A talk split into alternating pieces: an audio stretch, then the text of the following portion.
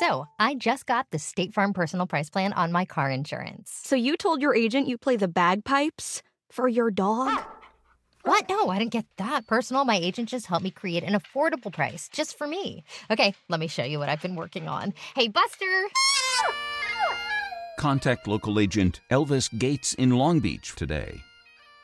Prices vary by state. Options selected by customer. Availability and eligibility may vary. Welcome to the radio and podcast side of Spaced Out Radio tonight. My name is Dave Scott. We're going to be talking Bigfoot with Thomas Sewid tonight. We're going to get the show going momentarily as we are on roll call for our audience on YouTube and on Spreaker, which means we are waiting diligently for Bill WD40 to enter the chat room and lube us up for tonight's show because you always want to go into a show nice and smooth. Scan man, how you doing? Paul Damon, what's going on? There's Bill WD 40 currently lubing up as we speak. Yeah. Hey, I want to remind you the super chat is open. It's a wonderful way to support what we do on this show on a nightly basis. So thank you so much for everything that you do as an audience. We very much appreciate it. And what else can I tell you here? All right, our store is open on our website, spacedoutradio.com. We do not have ugly swag, people. Nothing ugly about our swag. So make sure you go in there, you do a little shopping, and, uh, you know, with Christmas coming up. And by the way, I do encourage all brawling as Black Friday is away. You might shop online, but you know what? You're going to have to beat some people up to get our t shirts. Okay, do it right, America. Let's get this thing going. Cecil, how you doing, my man? Long time, no time. Horns up. Let's rock.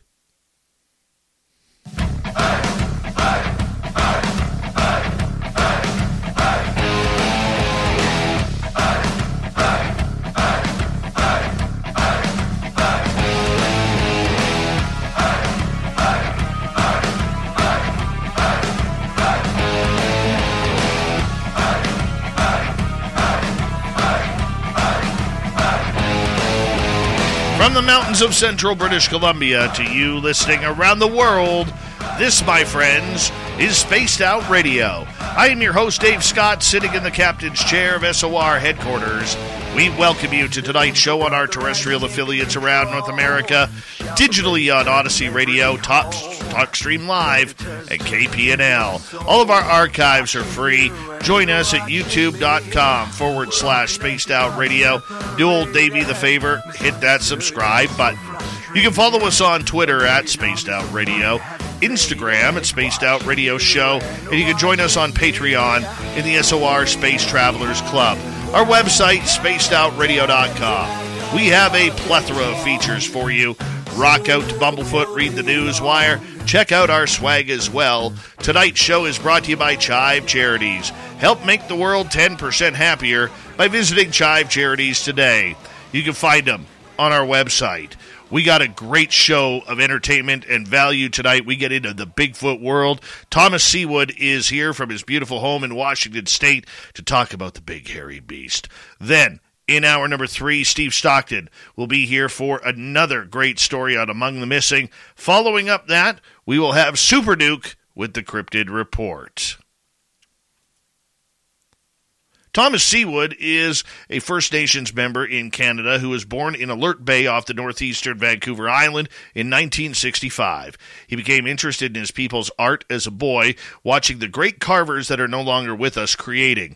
His father took him to the carving sheds to work, and Thomas would play or sleep in the cedar chips upon the floors. Some may know Thomas from his television series Aboriginal Adventures or the many appearances he makes on Sasquatch and Bigfoot television shows, movies, podcasts, and conferences sharing the stories and beliefs of the of the creature. This being the Sasquatch that people know all about. And you know what? It's been a long time, about a year or so since I had Thomas on this show, and I love it when he is on because there is no one more interesting to talk to about this than Thomas. How you doing, my friend? It's always good to have you back on Spaced Out Radio. Doing good. Thanks for having me back on. Absolutely, my friend. What have you been up to? How has your 2023 been in search of the Sasquatch? Been busy, very busy. I'm finally able to be home here for a bit, working on my art. You can see all the art behind me here. I'm working on that bowl right now of uh, Tonakwa, our Sasquatch to the Kwakwaka'wakw people, and I'm getting commissions for people wanting more Sasquatch art than anything else. So staying busy, and then also getting ready for 2024 all the conferences that they're we're getting booked for. We just finished in september the first ever alaska bigfoot cruise with gather up events. We went from seattle to ketchikan alaska juneau hoonah which is icy strait point and then back down to seattle and there was uh, 200 cabins sold out with almost 400 people and we had a blast on there, and I just would have to go to AA when I got back after eight days of having drinks. See, I would be in trouble at, at, something like that. I really would because as a non-drinker, I would probably uh, break my uh, my sobriety from that. But that's okay. That's what the fun about Sasquatch is all about. Thomas, you are somebody who is extremely well known on this subject. You you're more of a flesh and blood person than a woo type of, of person when it comes to this creature. You've grown up around it. You've had multiple encounters with this. Your heritage has stories going back generation upon generation about interactions with Sasquatch. How special is this creature to you?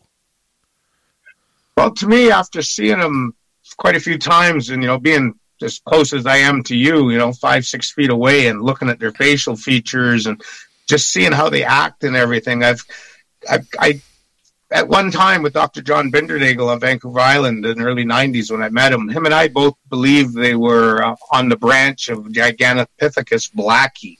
And uh, it was just before John passed that I went to him and I'm like, John, I don't think it's Gigantopithecus blacki. I think they're humans. He go, I said, then he goes, why? You know, he's a scientist. So he's like, why do you think they're human stuff? So I gave him all of my, you know, observations and doing the investigating and uh, interviewing people about their Sasquatches in the Pacific Northwest, Canada, and the U.S. and Alaska. You know, I just said, to me, I think they're the perfect human. We all know as humans, if we believe in evolution, that our ancestors jumped out of a tree and they were quadruped and eventually they quit dragging their knuckles and they stood up and they became bipedal.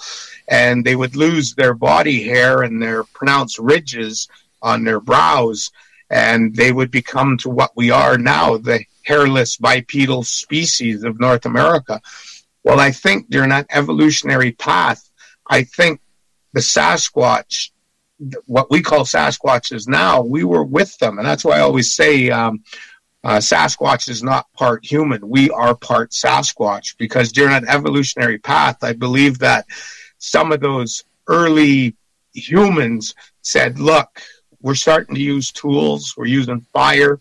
Uh, we have uh, social structure. We now have, if we reflect to the gods must be crazy from the 1980s, how a empty Coca-Cola bottle disrupted a bush tribe in South Africa to the point where they had envy, greed, fighting, violence when that girl bonked the other girl on the head with the empty Coke bottle because she wanted it.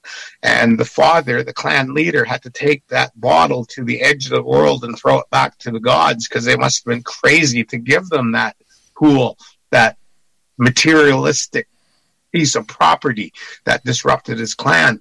And I think some of our earlier ancestors said, this is BS. We can't be using fire. We shouldn't be knapping rocks into arrowheads, knives, and spearheads because now we have all of this negativity that comes with it the greed, the materialist, materialism, the infighting, the warfare. Look what tool, you know, weapons got us. We have Putin, Biden, and Rocket Man with their fingers above buttons ready to eradicate us with nuclear bombs because we started to use fire back in our evolutionary path.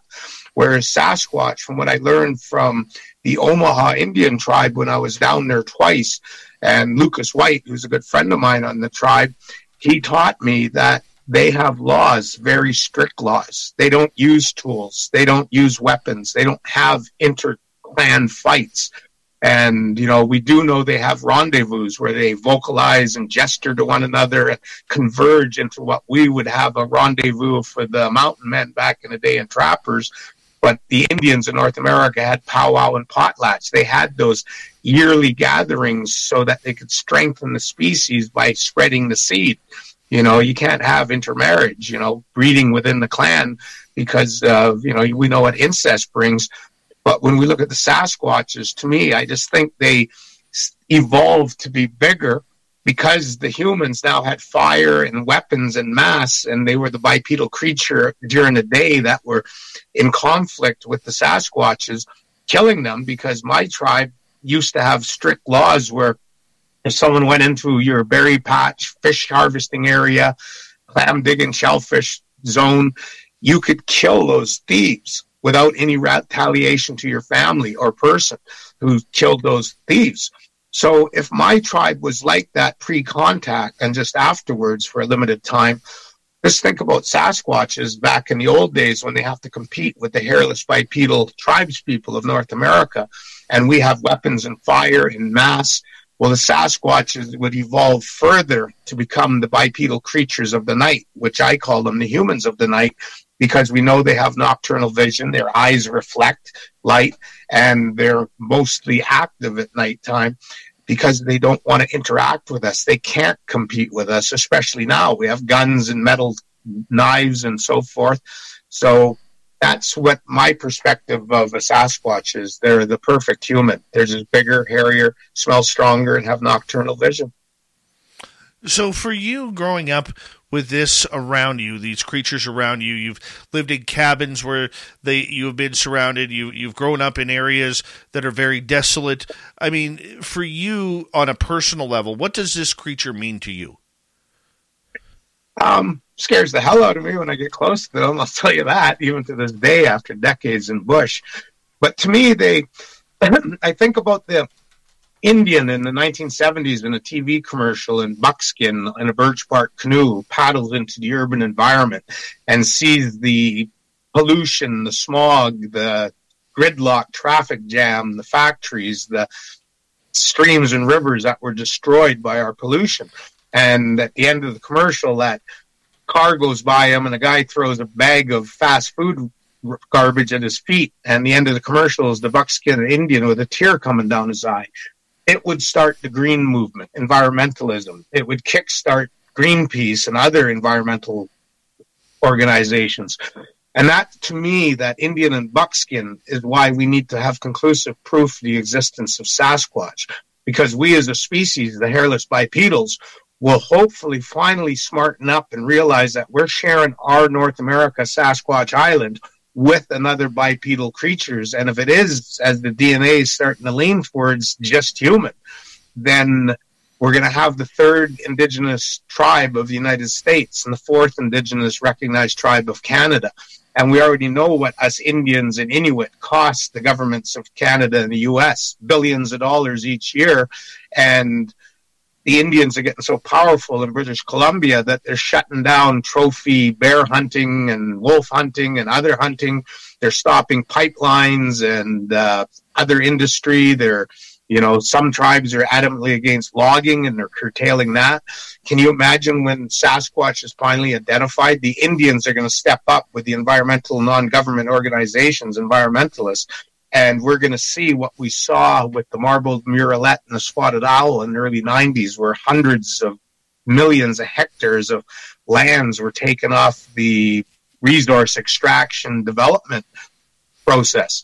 And with Sasquatch, we're going to see, you know, people are going to be told, even on your private property, because it's possibly Sasquatch habitat, you're not going to be able to remove those trees without an environmental process and impact studies and permitting. You know, you're going to have uh, industry shut down from logging and mining and pipeline development and urban sprawl development. And so to me, we need that because the present path that we hairless bipedals are going on, we're doomed to destruction of our species. You know, we'll defecate where we grow and harvest our food. We'll even grow our prawns and shrimp in human feces and animal feces. And that's why I don't eat any shrimp or prawn that says farmed in the grocery stores. And I prefer wild if I can get it, but, you know, uh, myself harvesting, but, you know, if I can buy it, I make sure it's wild harvest because that, uh, farmed industrial what they pawn off as shrimp is this garbage. And you know, this is what we need. We need the smack upside the head, so to speak, to be get with the program and start seeing that maybe we should start mass developing our solar projects and our wind farms and looking at the petroleum industry to get away from fossil fuels and you know start developing hydrogen more for our vehicles and other things you know we're on that path but we're dragging our butts about it, and we need a reality check. And that's where I see the conclusive proof of Sasquatch is really going to wake us up and get us on the right path.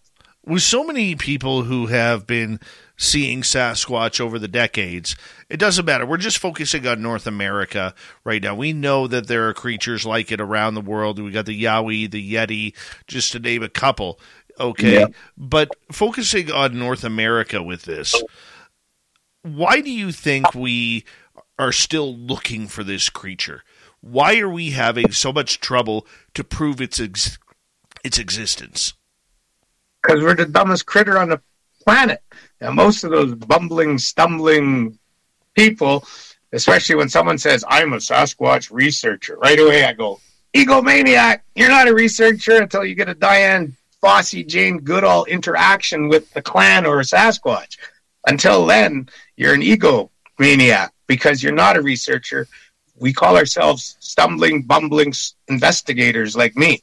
And we're speculating on Sasquatch because we don't have that interaction. Even though I've come close and one of my team members is getting has been really close and hopefully we can get that interaction going. But most humans, they don't do the number one thing like Lewis and Clark did. When Lewis and Clark wanted to find the Skookumchuck, the big saltwater on the other side of this big massive landmass that we call North America, I call Sasquatch Island, be smarter, charter an Indian guide. He went and hired Indian guides, Sacagawea being one of them.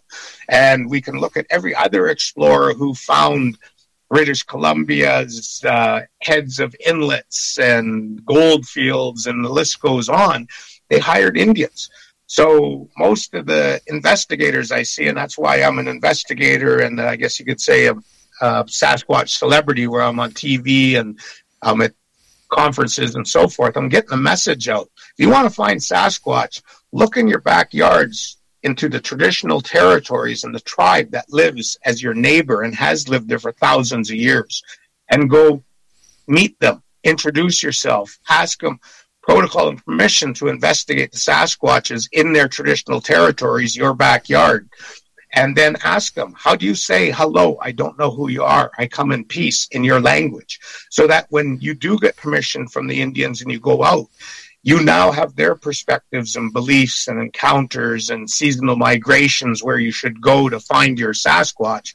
And then in turn, when like you had one close to you, you're able to say, Yo, Uixas, Chonachwa. Uh, uh, hello, I don't know who you are, Sasquatch.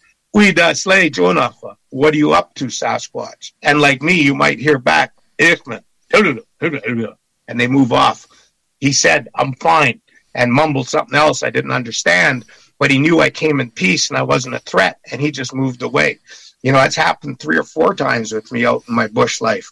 And this is what, you know, I think every investigator, Sasquatch enthusiast needs to do. Go meet your local Indian tribe. And in turn, you're going to find all these doors opening up to you to make it so that when you do go out and do what I call bush chess, that's playing chess with a Sasquatch, you're going to have to learn things. And that's one of the reasons why I do Sasquatch investigations. I do training programs with people in Washington State and Vancouver Island and elsewhere. I'll even fly to your state or your province and teach you how to play bush chess, how to get close to a Sasquatch and where to find them at seasonal times of the year. Are they migratory? Absolutely. Seasonal migratory within their clan territory. Okay, so what would be their range? Like, for instance, you know where I live in the Cariboo of British Columbia. Okay, to the west we have the Fraser River, which is very dangerous to cross. To the east we have it, it, goes right to the Rockies. And if you go north, it goes to the Arctic. If you go south, well, we're a few hours from the from the border in Washington State. So, I mean, would they be heading to warmer climate, or are they following the the, the food path like deer and rabbit? What what do they do? It's all about abundant seasonal protein, and within uh, a defined area and on Vancouver Island and the mainland, just north and east of Vancouver Island, north part, I have found in my, well, I can call it research there because I'm researching the Indians because my Indian tribes of the Kwakwaka'wakw Nation, we have 16 recognized tribal groups that have their defined territories. Some overlap, but you'll find that geological prominent features, a point, a river, uh, island, mountains, that defines a boundary.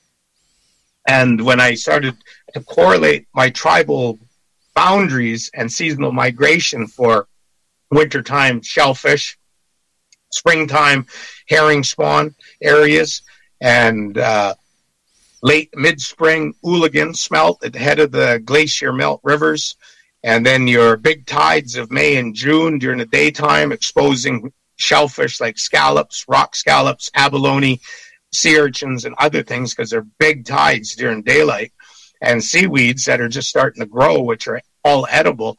And then you have your salmon coming in, and or your berries come in, and then your fawn drops, which are in June on Vancouver Island, where the Sasquatches are migrating up into the alpines where the fawn drops are taking place with the ungulates, the elk and the deer and the mountain goat. And then when they look down in August and July, they look down and see the forest fires and all the stupid hairless humans having their homes and their communities burned by forest fires because we live in the forest or edge of it. Well, the Sasquatch is above the forest, the alpine, and they just watch the forest fires sweep by them. And if they're getting smoked out up in the alpine, they just go down and up the other mountain and watch the forest fire go and smoke go past them. But when they do look down in Vancouver Island area and uh, beginning of August, and they see the backs of eagles and they see white dots of seagulls flying in the creeks and streams. The salmon have returned. The Sasquatches migrate down for the salmon. This time of the year, at the end of October, mid November, when the monsoon season starts, as it is now, and the rivers blow out, the salmon spawn ends. The rivers are too deep and flooded for Sasquatch to harvest anyway. They might all know a guy who only occasionally shaves for big occasions, and it's because that occasional shave really hurts. It's the time of year for big occasions, and yet there he is, suffering with that cheap drugstore razor. Let's help him out. Henson Shaving's line of razors, built with aerospace precision, deliver a smooth shave your dad, brother, and even son can enjoy, eventually. With replacement blades just 10 cents each, you'll buy it once and they'll use it for life. How's that for the perfect gift? Celebrate with 100 free blades on your first purchase, and no subscription headaches. HensonShaving.com slash holiday.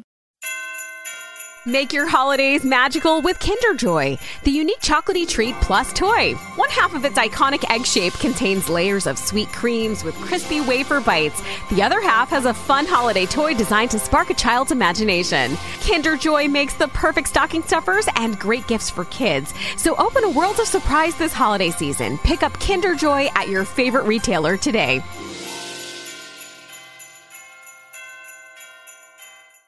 Great swim if they have to to the shellfish beaches.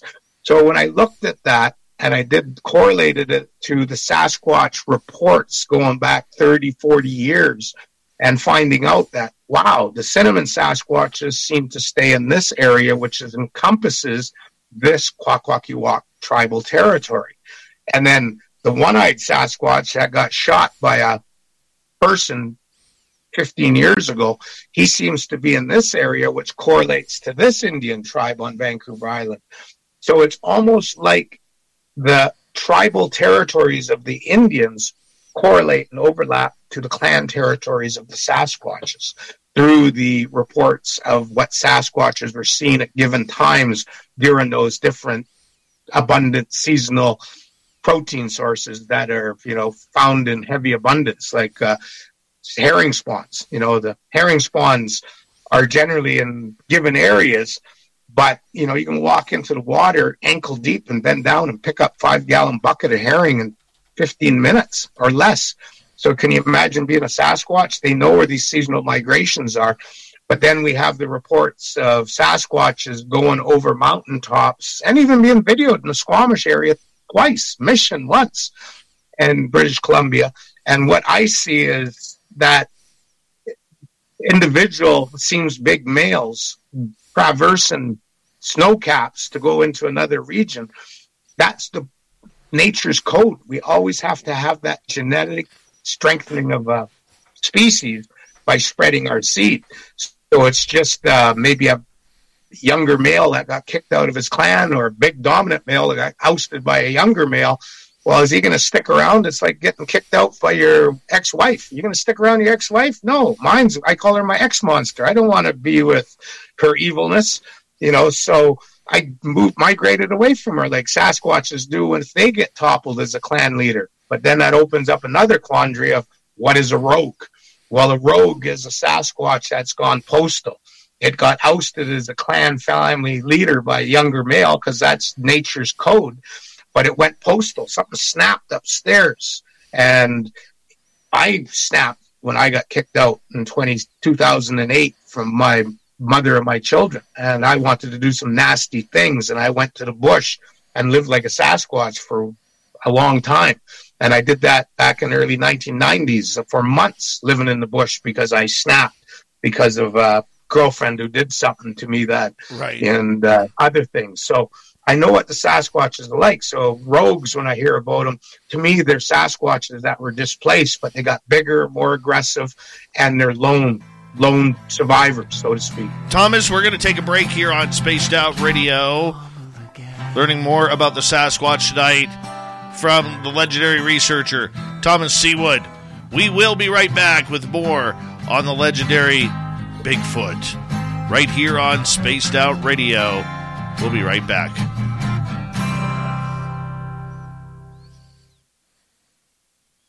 All right, we are clear. You called me a researcher. Yeah, well, you know, hey, you know, you know my definition of how to tell if a if a researcher is bullshit or not. Oh, If they use the word squatch. I totally agree with you. Yeah, if if you're going squatching, you have nothing to do with Bigfoot research or trying to uh, do anything. Just before I forget, what's your email? Dave at spacedoutradio.com. Okay. Hi, Thurston Howell the third.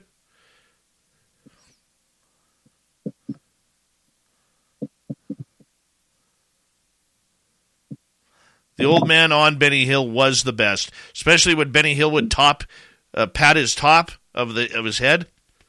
Loved that. Yeah. Loved that. Oh. Let's see your hat. Well, this way. Sasquatch. Oh, Sasquatch Island. Nice. Yeah. That's my shirt. Oh, very Whoop, whoop. nice. Very nice.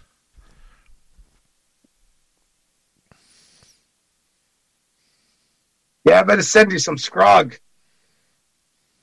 Love it. Love it, man.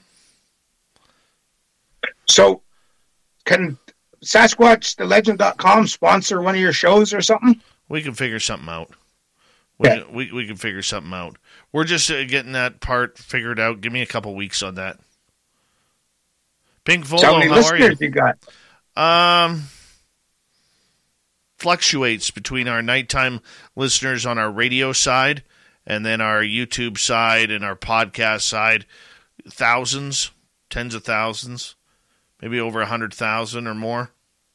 Cool. Don't forget to send me a link for this one, and I'll post it on Sasquatch Island. Yeah, for sure, buddy. For sure.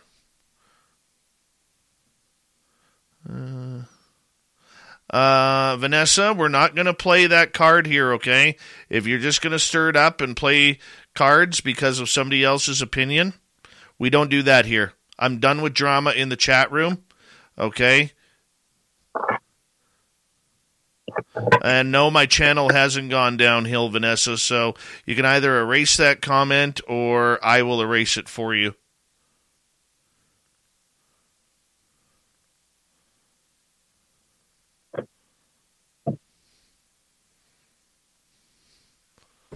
Right.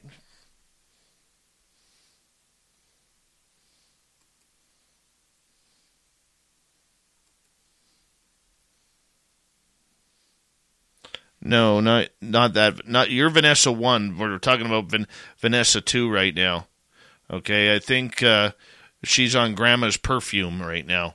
So, yeah, no nobody's playing that shit in my in my chat room. I'm done with the drama in the chat room, and uh, um, there's going to be some new rules coming up. You got to remember, people, especially if you're new, my chat room isn't a democracy. Okay, it's a Daveocracy. Okay, uh, or or Daveunism, whatever you want to call it. Okay, the uh, I don't care, Vanessa. You know what, Vanessa? You go have a, a lonely drink. We're gonna give you a five minute major for mouthing off. Okay, so you're you're done for five minutes, and uh, if you smarten up or or whatever, then you can you can come back and and uh, you know be nice. But my rules, I, I, I don't understand where you think that you can say what you want in my chat room. Hi Sandra. Hi Sandra. Hi Sandra. All right. No, that's ending too there, Ross Dog. Okay, no more. There's going to be no more drama in my chat room I'm tired of it, especially after last night. Tired of it. Uh, it's dead to me.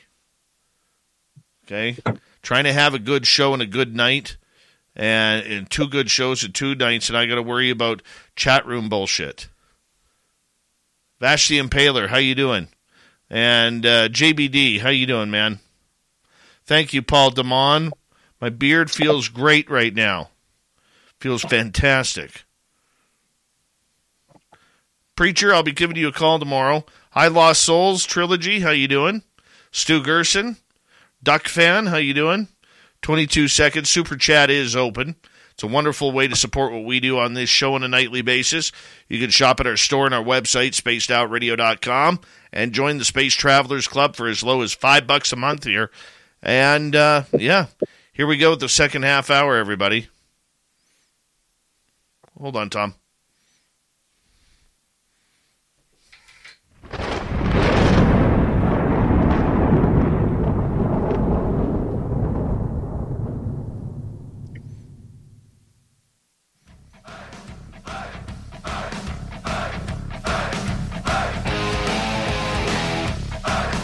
Second half hour of Spaced Out Radio is now underway. Thank you so much for joining us. My name is Dave Scott. Very much appreciate earning your listening ears. Reminder to all of you if you want to enjoy this show more often or catch more of it, you can check out our free archives on YouTube or on any major podcast network like Spotify, iHeartRadio, Google Play, iTunes. Yeah, we're all right there. Our website, spacedoutradio.com. We have a plethora of features for you. Rock out to Bumblefoot, read the news wire, check out our swag as well. Follow us on Twitter at Spaced Out Radio, Instagram at Spaced Out Radio Show, and you can join us on Patreon in the SOR Space Travelers Club. Here we go, Thomas Sewid hanging out with us, talking Sasquatch, and just a information filled first half hour with Thomas, and we're going to keep that going right now here, my friend. Thomas, thank you for joining us tonight. Thank you. All right. Tell us about Sasquatch Island. What makes this place so Sasquatch friendly? Where is it? What's it all about? We're standing and sitting on it. North America. Every Indian, tri- a lot of Indian tribes referred to North America as Turtle Island because of in the north of Canada, Hudson's Bay is the mouth of the turtle, the Aleutian Islands a flipper, Labrador, Newfoundland a flipper, the body, Canada, US into Mexico, Baja a flipper on the back, Florida another flipper, Mexico, Central America. The- Zicam knows that when you live life to the fullest, you never want to let a cold slow you down. With Zicam's cold shortening products, you can actually shorten colds when taken at the first sign. And with the winter chill in the air, you need the number one cold shortening brand to help shorten a cold when taken at the first sign this season. Because you should never let a cold stop you from missing out on your favorite moments of the season. Click here to shop Zicam, the number one cold shortening brand. Make your holidays magical with Kinder Joy, the unique chocolatey treat plus toy. One half of its iconic egg shape contains layers of sweet creams with crispy wafer bites. The other half has a fun holiday toy designed to spark a child's imagination. Kinder Joy makes the perfect stocking stuffers and great gifts for kids. So open a world of surprise this holiday season. Pick up Kinder Joy at your favorite retailer today.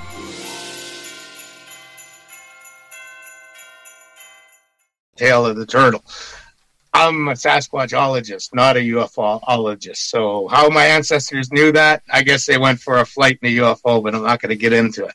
But North America, Turtle Island, the Native Indians, a lot of tribes referred to it. I call it Sasquatch Island because every Indian tribe has a name, perspectives, beliefs, and counter stories about their local Sasquatch, skunk ape, whatever they call it.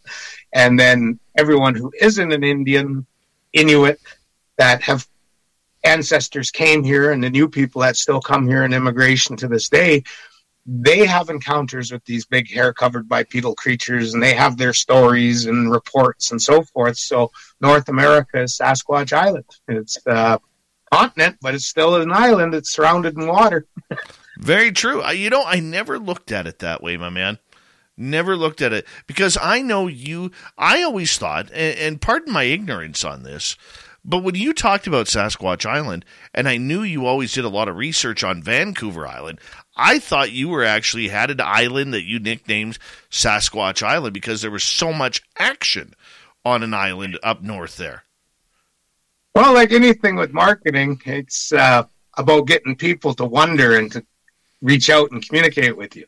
So when I have people email me, message me, phone me, walk into me and go, "Where's Sasquatch Island?" You're standing on it.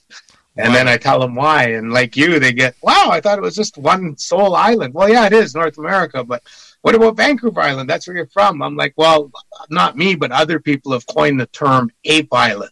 So we'll just keep it at that, that Vancouver Island is referred to as ape island. Right. You have uh, been investigating this creature all over the continent. And what differences have you learned from place to place? The ones up in the Northwest Territories, uh, when I lived up there for over a year, and the reports I got up there is they're very aggressive and really big.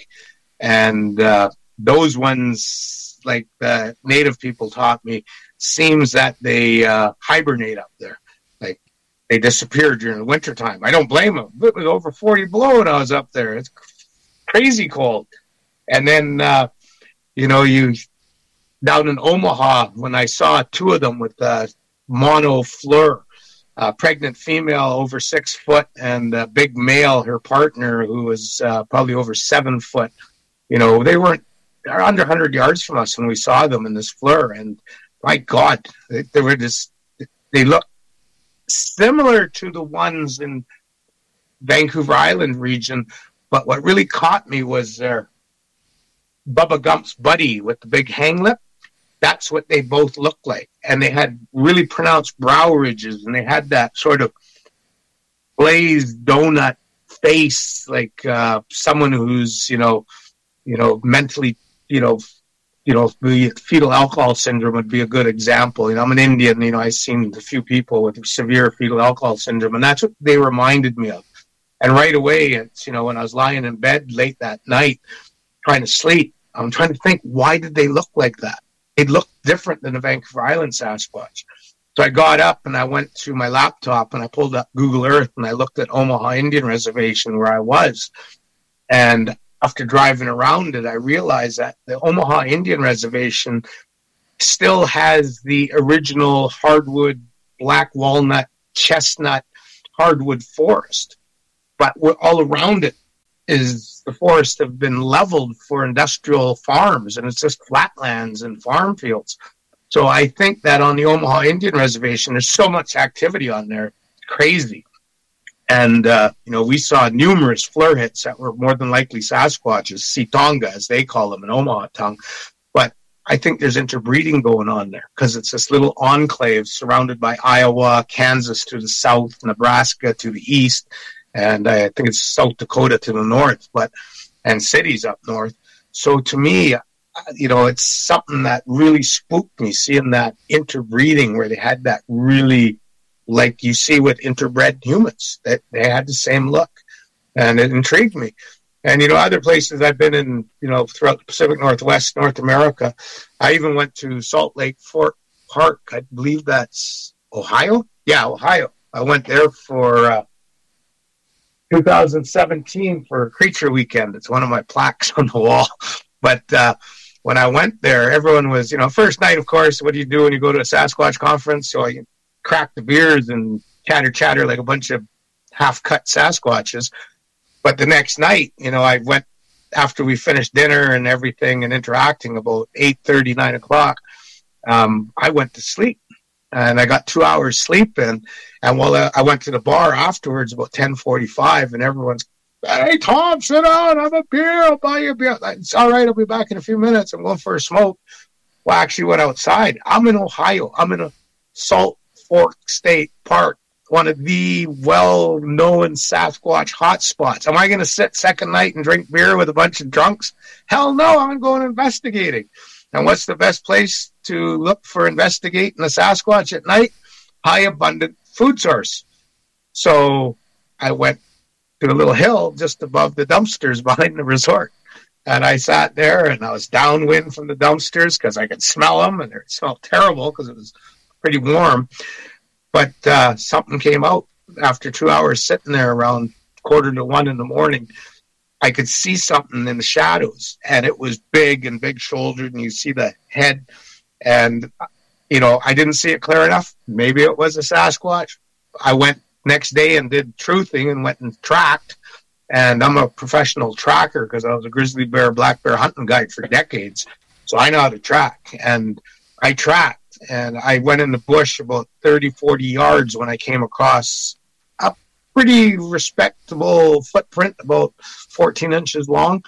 And was it what I saw sort of try to come out towards the dumpsters, but there was a vehicle that was moving and it pulled back and 10 minutes later tried again and there was people outside smoking doobies and you know making a bunch of noise and the thing just backed off and didn't go for the dumpsters and i was getting tired. So i was just like i gotta sleep. I gotta perform in the morning and speak. So i better go to bed at you know about 1 2 o'clock. And i didn't get to see my salt fork sasquatch but i sure as hell tried.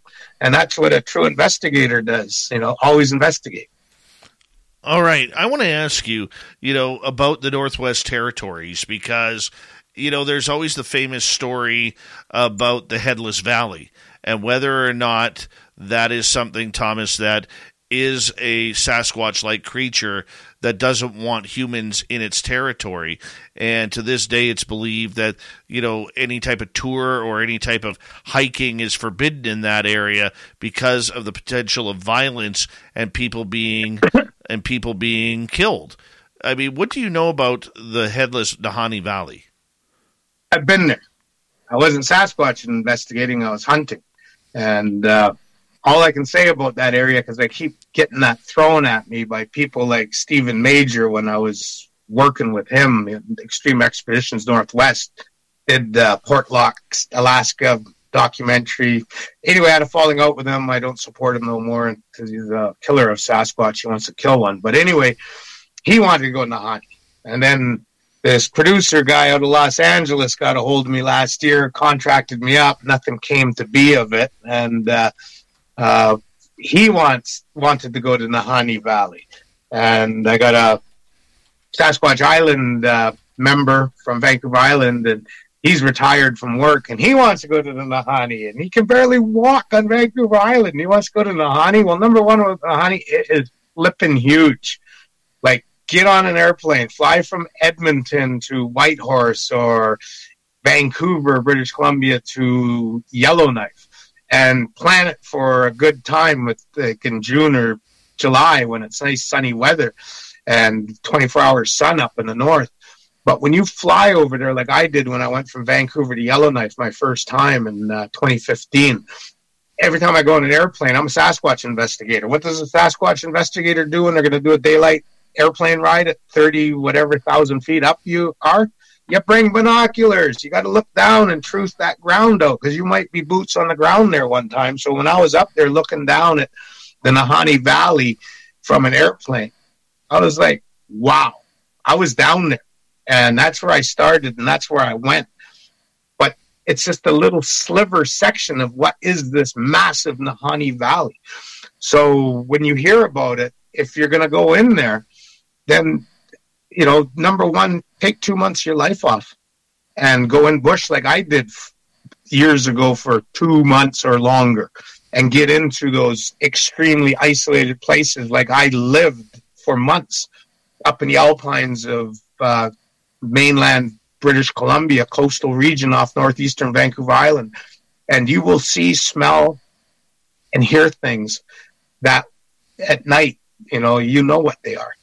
And that's where the Sasquatches are. Sure, we hear about the ones that cross roads and are at their urban edge. You know, there's some urban habituated Sasquatches that come to our backyards while we're sleeping for the year round abundant protein we produce in our compost, garden leftovers, pet food left out, feed sheds for livestock and poultry, uh, garbages. We have all this food we produce. So we do have the urban edge. But if you really want to try to find a Sasquatch in an isolated area, do you need to go to the Nahanni Valley? Um, no. Go to Vancouver Island in a certain season, and like uh, best time is going. Zicam knows that when you live life to the fullest, you never want to let a cold slow you down.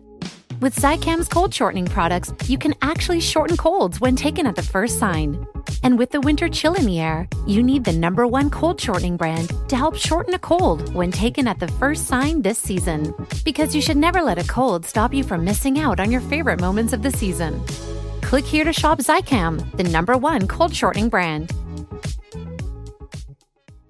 We all know a guy who only occasionally shaves for big occasions, and it's because that occasional shave really hurts. It's the time of year for big occasions, and yet there he is, suffering with that cheap drugstore razor. Let's help him out. Henson Shaving's line of razors, built with aerospace precision, deliver a smooth shave your dad, brother, and even son can enjoy, eventually. With replacement blades just 10 cents each, you'll buy it once and they'll use it for life. How's that for the perfect gift? Celebrate with 100 free blades on your first purchase, and no subscription headaches. HensonShaving.com slash holiday.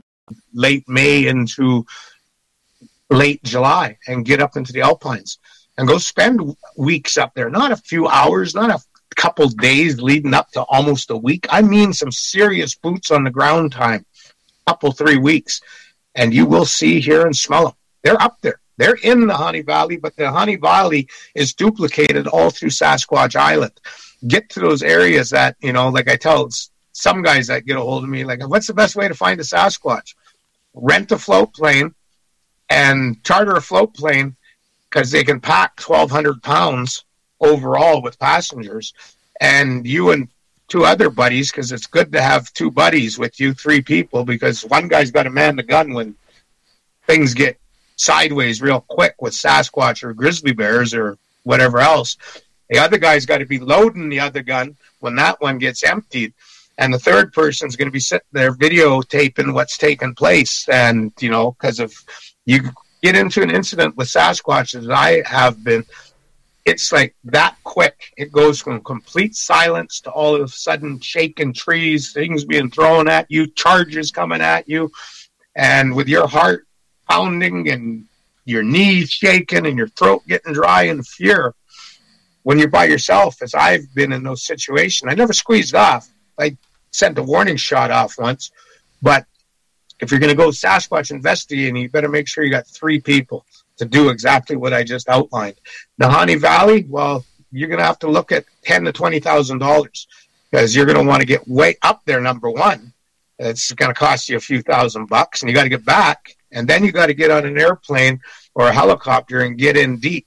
And once you're decked down, you're going to have to have about four to six days of no airplane noise or helicopter. And they've sort of forgot about you disrupting the whole valley where you got dropped off.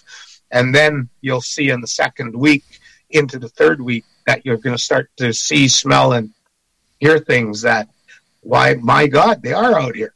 So, what, what, what do you, you know, think about the legend then that they are human killers, ripping their heads well, off? Everything is a human killer. The soccer team that crashed in the Andes showed us in the 1970s that we as humans can become cannibals really quick when starvation gets involved. 1947 was the last recorded incident of cannibalism in northern Canada's Inuit community when starvation set in. And even to this day, we know that there's some cannibalism taking place in Irian Jaya and in uh, South America, and I hear even in Africa. And every other continent, excluding Antarctica, has cannibalism taken place with human rogues, right. ones that snapped upstairs and are psychopath cannibals. Everyone has them stories about that.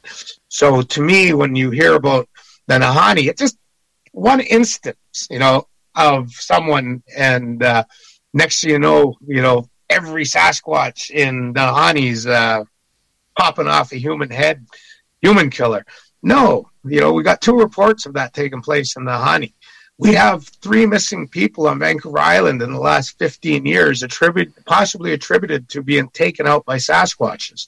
We have Indian tribes in the Pacific Northwest and throughout Sasquatch Island that talk about Sasquatch there with the basket stealing bad children and eating them. You know, we call it Dzunukwa, takes misbehaving children and consumes them in an invisible home high up in a mountain. And we hear of the rogues and, you know, Steve, uh, what's his name? David Paulides with his Missing 411 book series and television shows. And he was on the Bigfoot cruise with us, and I got to hang out with him for a second time, but really hang out with him.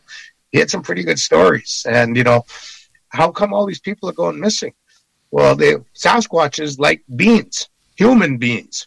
And I belong to the Hamatsa Society. All I'm going to say to you is Hamatsa, H A M A T S A, Hamatsa. I belong to that society of the Kwakwaka'wakw First Nation. When we dance to this day on the dance floors of the potlatches, the big house floors, and we show reenactment of what was ritualistic cannibalism from the ancestors of old. That's as far as I'll go with it because it's a secret society. You can read it all in a book called Hamatsa. You can Google it. But there's so many Indian tribes in North America pre contact that practice eating human food and would, or eating humans, cannibalism.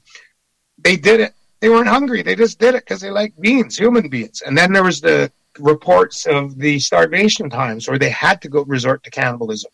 And then we look at modern times to this present where cannibalism still takes place. Even the ancestors from Europe. I've read the archaeological reports and National Geographic editorials about bones being found in what used to be moats of castles and refuse heaps that showed the human bones marrowing, meaning they were smashed for the marrow to be eaten.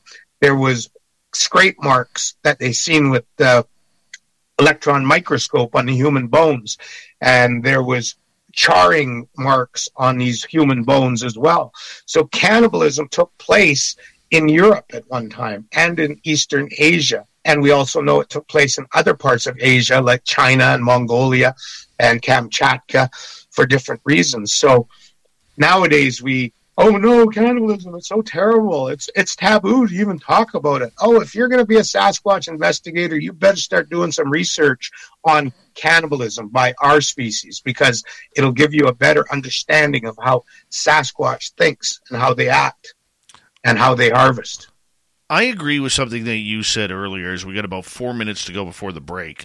Okay, and that is when I asked you about how Sasquatch are different in, in different territories, that the more northern, they're more aggressive. They seem to be more docile in British Columbia, Washington, Oregon, and California. You get around Texas, Louisiana, and those southern states, they seem more aggressive and angry, like the, the Boggy Creek monster and, and creatures like that going into the skunk ape of Florida. Okay, New York, they seem to be more elusive. I mean, how come do you think that we have so many different variations of this creature's attitude? in the Republican states where the hunters wear a lot of camel, the good old boys and girls, I've noticed that a lot of reports of very aggressive Sasquatch. Why? Because when you dig even deeper in those regions, Sasquatches have been shot at. But when you look at the Pacific Northwest, Northern Oregon, Washington State, British Columbia, Southeast Alaska, Western Alberta, Western Idaho, they're not passive. It's just so vast that interaction come across between human and Sasquatch hasn't been that much. So they haven't been subjected to the good old boy or wearing Cabela's camo, shooting at him with a nine millimeter Glock or a rifle. And that's what I'm finding in my research. I studied the human in order to study the Sasquatch even more. Okay, so it's just a matter of territory and the people around it then that are causing. Yeah, you know, like how I the can, humans are. Like I can understand the bayous. There's a lot of animals in there that I mean, from copperhead snakes and and alligators, alligator gar, wild boars. I can see a lot of these uh, Sasquatch getting pissed off with their environment because everything wants a brawl okay? Uh, but you know the human aspect of it i can also understand that as well and i think that's that's a smart point to make on that. Is there or do you then recommend with 2 minutes to go here that people go search for this creature if they're curious? Yes but what they need to do is email me so they can get a copy of my guidelines to chance encounters and investigating a Sasquatch, also known as Bigfoot. I've, after all my 58 years on this planet and everything I've seen to date, I want to have people understand the Sasquatch commandments that we have to adhere to. One of them, number one, always show respect, no killing, no harm or trapping, keep a respectful, safe distance, uh, personal protection devices while in close proximity. We learned from COVID all about that, and respect your fellow investigators. So you know that's what people need to understand, and you know it's gonna. That I think that's the best way to answer your question. I love it. I do. Okay, so the the idea then being that you could go look for it, but but just know what you're doing. Like for us, Yeah. like for us, for instance, the spot that the couple spots that we have, we don't go searching the trails. We let it come to us. We do everything the same. We park in the same spots. Our campfire is always in the same area. Our chairs are in the same area. We don't go wandering off because the one thing I do know about this creature is it, it is very curious. You're one of the few humans I ever heard say what has to be done. That always go to the same area, chairs in the same spots. Me, I go to the same trail down to my cabins, gun at the same place against that spruce tree. They even bring me in kindling. I'll go down there in two weeks from now, and there'll be piles of spruce branches piled up around my fire area so that they're helping me start a fire. Why? They're not allowed to have fires, but they must enjoy sitting there as we know they do, watching us at the fire pit, enjoying our fire and our chatter chatter as well. Yeah, I mean that's uh, I learned that from Robin McCrae, or Ma- Robin Haynes now is her name. About you know don't you don't need to go. They are going to come, and and you know where I noticed Yep. we get a lot of the action. We'll We all know a guy who only occasionally shaves for big occasions, and it's because that occasional shave really hurts. It's the time of year for big occasions, and yet there he is, suffering with that cheap drugstore razor. Let's help him out. Henson Shaving's line of razors, built with aerospace precision, deliver a smooth shave your dad, brother, and even son can enjoy, eventually. With replacement blades just 10 cents each, you'll buy it once and they'll use it for life. How's that for the perfect gift? Celebrate with 100 free blades on your first purchase, and no subscription headaches. HensonShaving.com slash holiday. Tis the season for chicken fingers at Raising Cane's. Warm up with hand battered, cooked to order chicken fingers, crispy crinkle cut fries, garlicky buttered Texas toast, and the real source of holiday magic, cane sauce. And while you're treating yourself, don't forget to treat everyone on your list to Cane's gift cards and New York City inspired plush puppies that benefit pet organizations. Happy holidays from Raising Cane's Chicken Fingers. One love. we got ten seconds here. When my son is around, when my ten year old son is around, it seems like they are a lot more active when the children are around. Sasquatch loves children. Well, let's find out when we return on Spaced Out Radio for hour number two with legendary researcher Thomas Sewid. We're all on Sasquatch Island. We learned that tonight here in North America. I love that. Love it. Great time talking Sasquatch, Bigfoot, and more. With Thomas Sewid, hour number two of Spaced Out Radio comes right after this. All right, Tom, we got about five minutes here, so I'm Hey, gonna, gonna have a quick pee and a smoke. yeah, I will. Uh, I'm gonna put you in the green room, and I'll be right back as well. Everybody, stay tuned for hour number two next.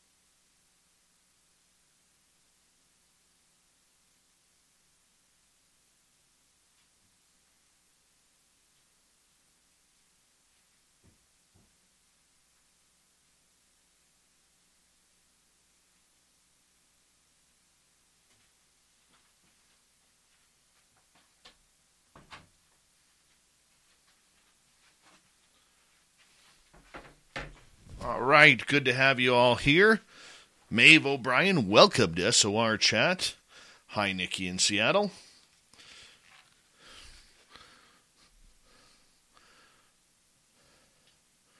Who else has joined us here? Deborah Norsworthy, welcome.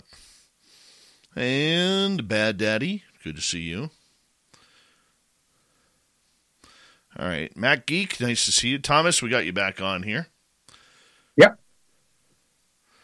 And uh, yeah, preacher, how's the autographs going? Just want to make sure you're doing all right there and not getting overwhelmed. Thank you, Super Duke.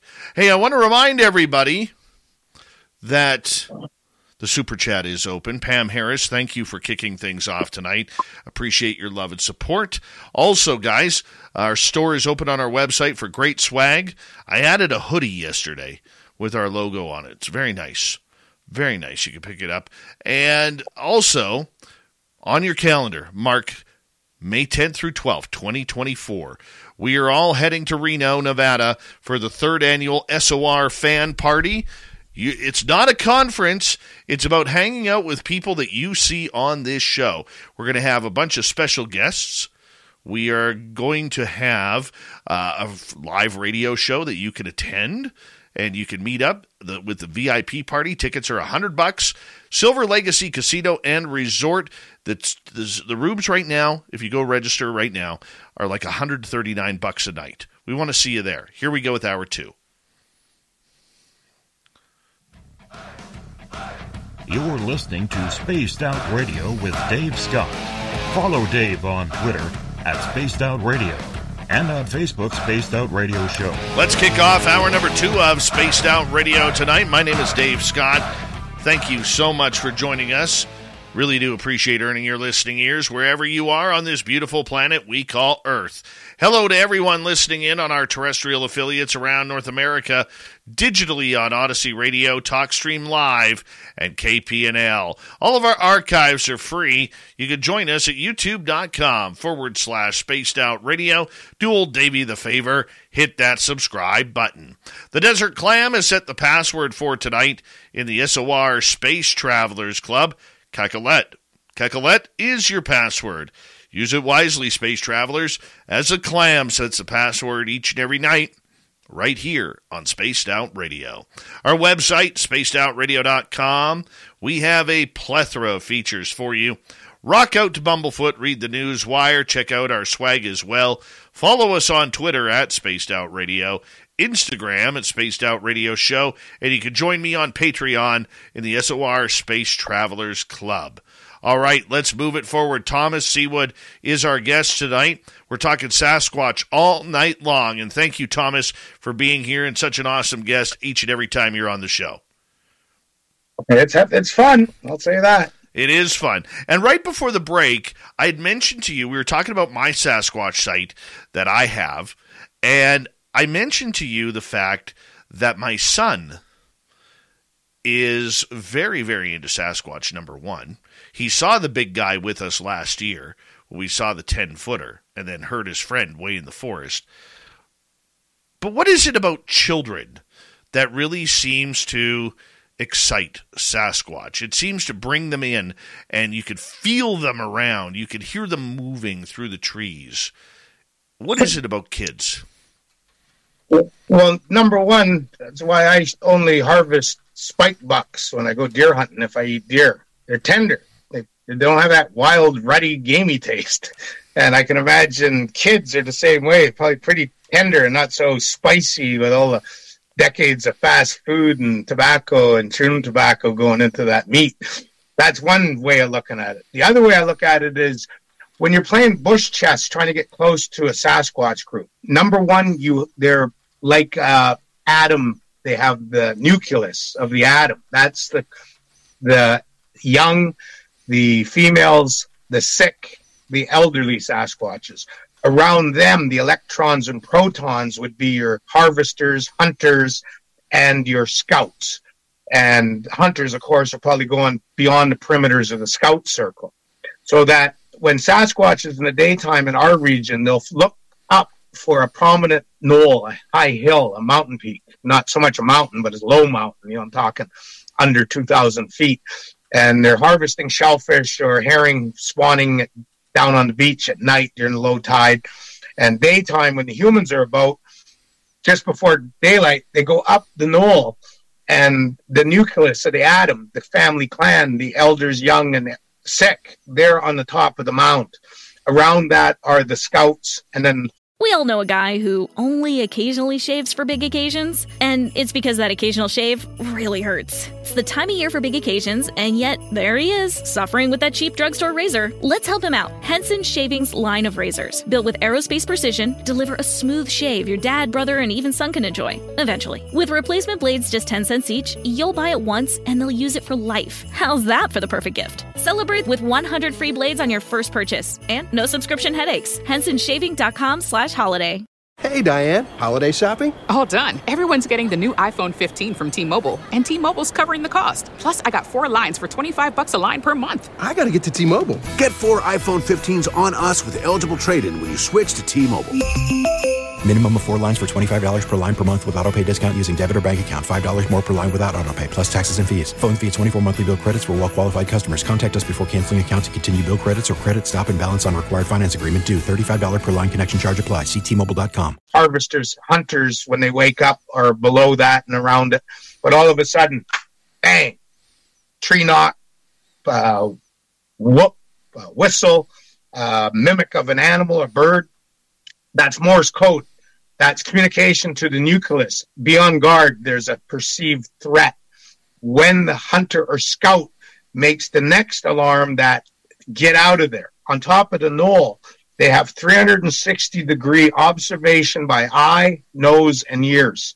But they also have 360 or 300 degrees of DD, get the hell out of here away from the perceived threat or the threat.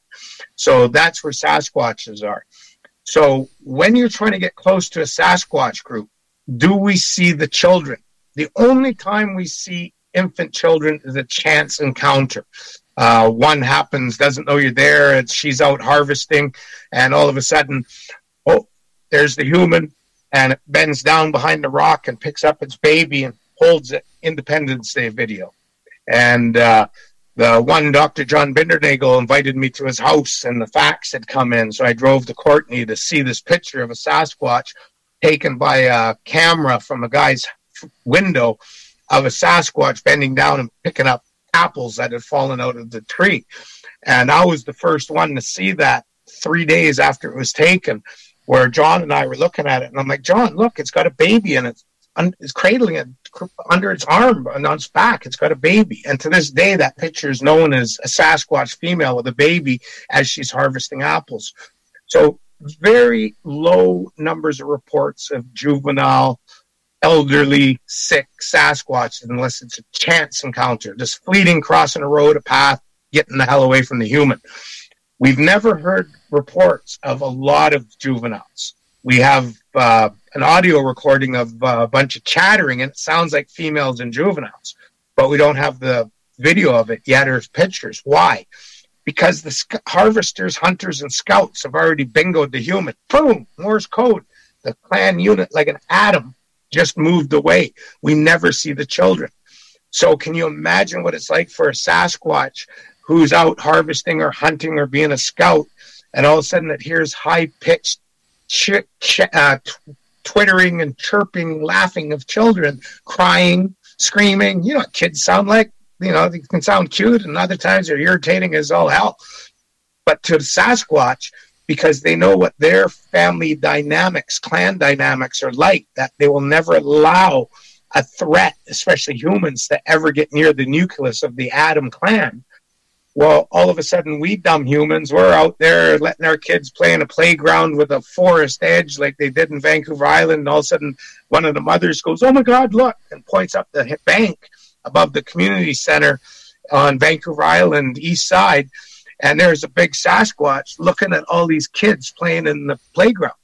Well, now you drive by that very place, and all the trees have been removed for about 60 yards, meters into the forest because of that Sasquatch encounter. So that's why Sasquatches are so intrigued by children. Number one, we they would never allow us to see that nucleus, the children. Yet here we are allowing them to see our children because we're not so defensive as they are because we're in the forest, the beach, enjoying ourselves in the daylight. Sasquatches live out there without a house and a nine millimeter Glock and a 357 Magnum pistol, as a lot of people do, or 911 to phone the police to come protect you. So they have to live and move like a military unit, always on the defense. And that's why we never see their children and why they're so intrigued by seeing ours because we're foolish enough to allow them to penetrate our boundaries and be able to see and hear and smell our children. And that's why they're so curious. You know, to them, it's just like, wow, you can imagine a Sasquatch clan out in their environment, deep in bush. And do they see the other clan, the neighboring clan's nucleus, children, elderly, sick? Females? No, because the harvesters, hunters, and scouts are ensuring that any perceived threat isn't coming close to that nucleus where the children are. And yet here we humans just do it all the time. And that's why they're so curious. Do you believe then that Sasquatch does feed off of humans? Like, do they look at us as a food source? I mean, you talked about cannibalism a little bit earlier on in the show. But I mean, with children and, and a lot of David Paulides' stories about children who just vanish, are, are the children treated as, as, like you said, maybe a fresh food source, or are they treated that maybe a mother lost her own child and is looking for a, a replacement? How do, how do we look at this? You got to look at it like I do because of my experience living in bush for so long. Like when I go to the bush and I used to do survival training with the military in Canada, uh, different uh, contingents of it. But uh, I remember one time we got dropped off for a three week bush survival in northern Vancouver Island. And me and my cousin, we had our packs weighed in at under 20 pounds. And everyone else was weighing between 60 and 80 plus pounds and we didn't bring any food. You know, we brought coffee, tobacco, and our bush kit, which is a tarp and a wool blanket. And we wore our clothes, Mustang floater coats underneath the hoodie, t-shirt, and that tarp and that blanket, and then our tarp was our sleeping bag tent. We didn't bring everything else those other guys did because they were thinking like concreters. You know, got to have my tent, got to have my air mattress, got to have my dehydrated food, have to have my stove, have to have this. We didn't bring that. And even the instructor said you were supposed to bring a fire stick or something to make a fire. And we said, yeah, we did. We brought two big lighters each. One big lighter lasts you over two months in the forest, and that's even being a smoker. You know, have you ever looked at a lighter and lighting your cigarette every day and recorded how long that lighter lasts. They last three months for a cigarette smoker. So two lighters is a great fire starter. One of them's in a Ziploc bag with some punk, some uh, sapwood to start a fire quick, and the other one's in your pocket. So if one gets wet, what do you do when your lighter gets wet? Well, you just find a piece of dry cloth, your clothing, and you just roll the thing, the straight the roller, and it dries off real quick. Now you can light it. so with the Sasquatches out there living out there, you know, when they go after humans, and a lot of them children go missing. You know, number one, they're light, they're easy to pack. You know, that's why I shoot one spike deer. Who wants a pack of five spike weighing 220 pounds cleaned? You know, to get a one spike, I just throw it over my shoulder and carry it out. You know, it's the size of a German Shepherd, but it gives me enough meat the last couple weeks. And uh, it's tender. And then with children, you know, you ever picked up a baby raccoon? You know, even when they're about that big size of a wiener dog, that, that little son of a gun gonna rip your hand apart. They're so vicious and mean.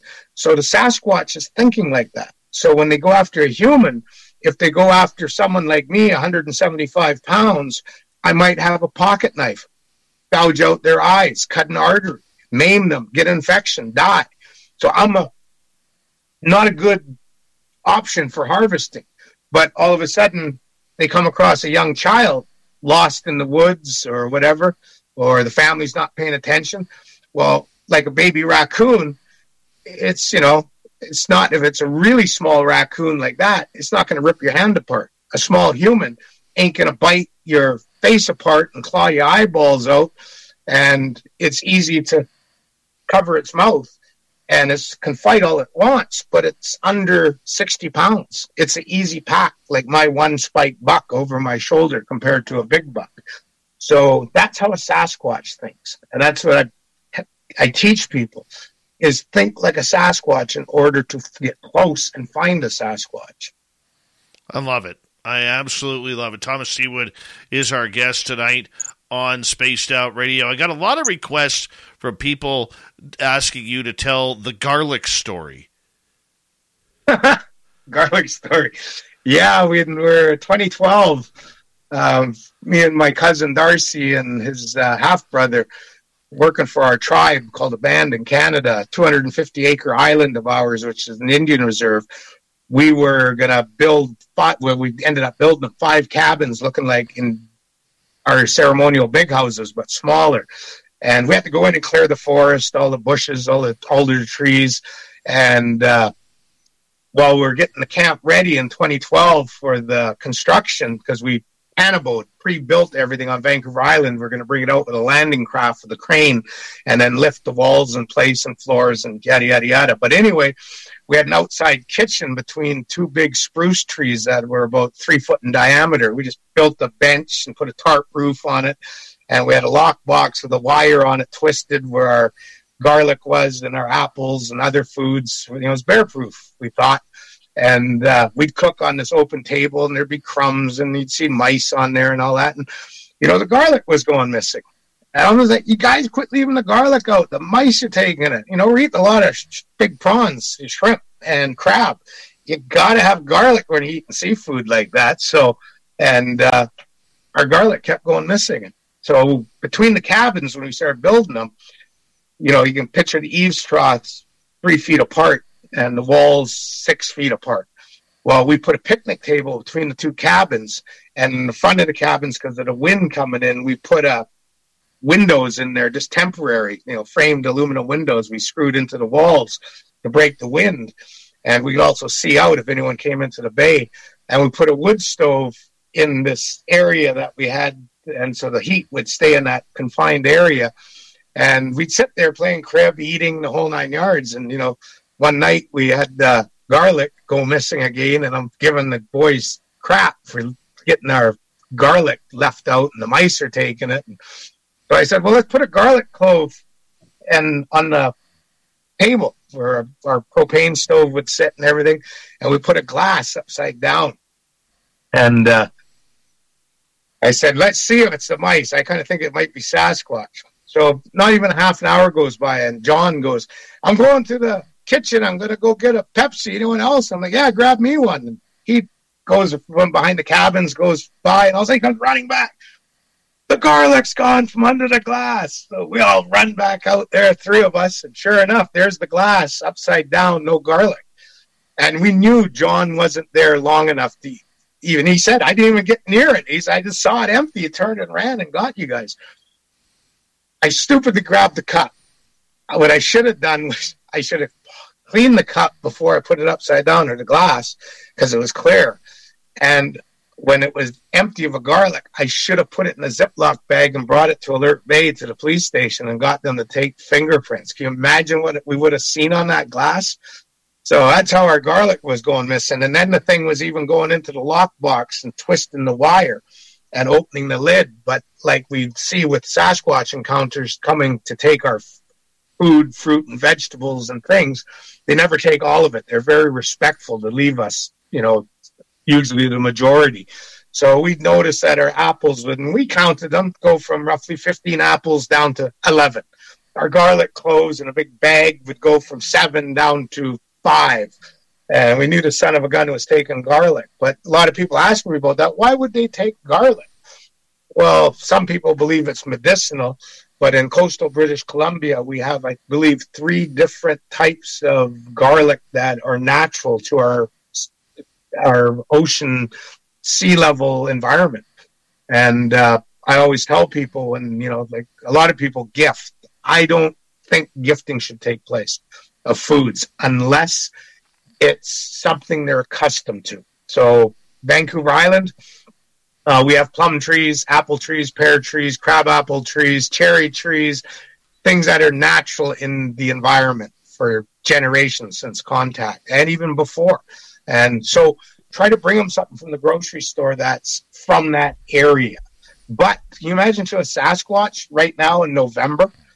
And all of a sudden you bring them in some Argentinian or wherever in the southern hemisphere cherries come from this time of year. I saw, you know, grapes in the grocery store this evening.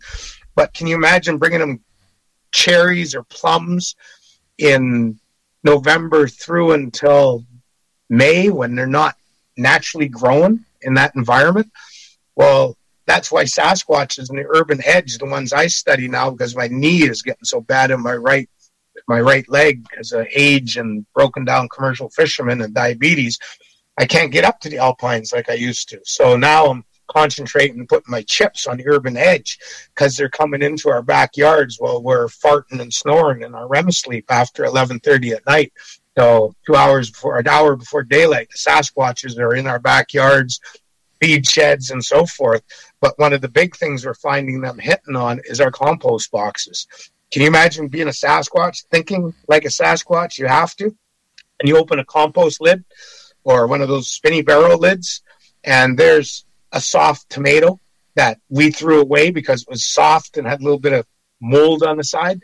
There's cantaloupe rinds. We ate the meat of cantaloupe, but there's still meat and rind left, and potato peelings.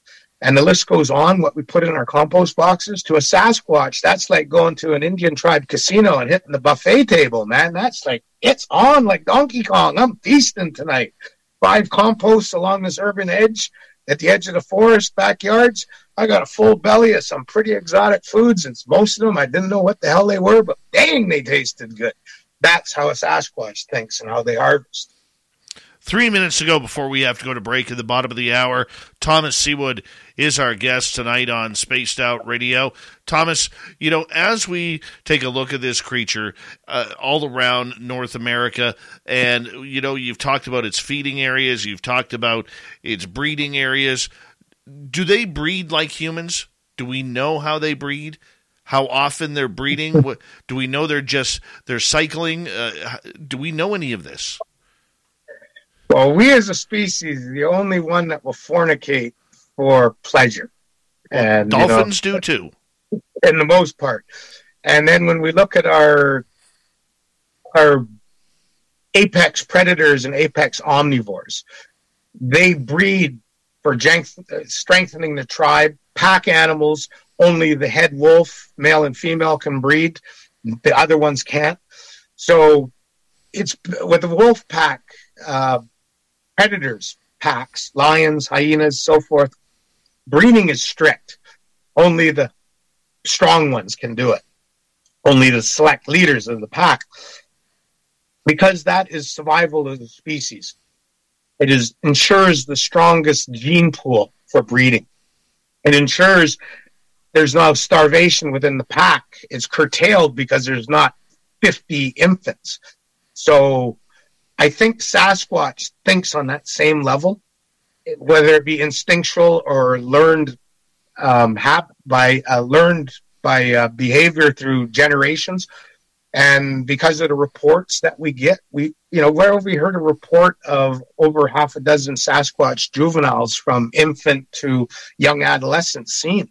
we have a lot of reports, and Ostman is a great one from Bute, Toba Inlet, British Columbia, where he got apprehended in a sleeping bag by a big male Sasquatch, brought to his cave area up in the mountains, and that family unit had a adolescent juvenile male and a younger, smaller juvenile adolescent female. And then we can correlate that to numerous other reports from Albert Ostman in the early 1900s to present. And that's indicative of most reports uh, one or two offspring in that family unit.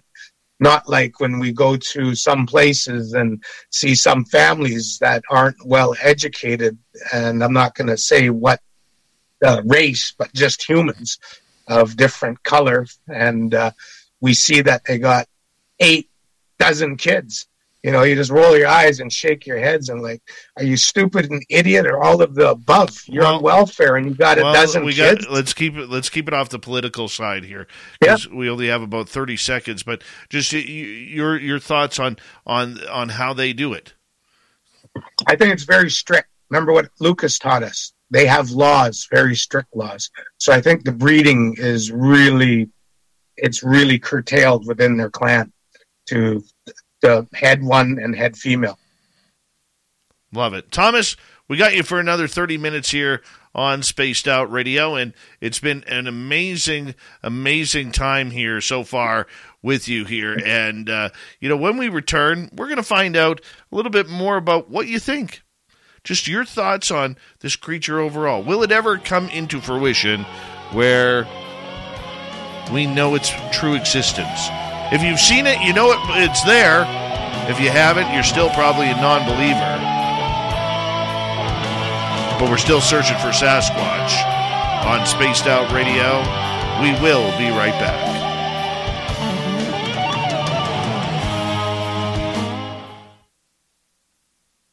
Sorry about that. I just got to try it for my radio stations, keep it as apolitical as possible. Oh, yeah. Yeah. No, I'm only human. I make mistakes. Oh yeah, no problem, buddy. We're gonna I get learn from it. We're gonna get to some audience questions. We got about four and a half minutes if you want to go for a dart. Yeah. Aboriginal moment. Smoke tobacco. All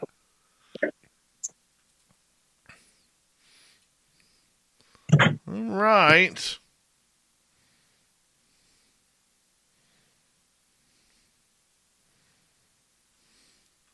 Good show. Good show.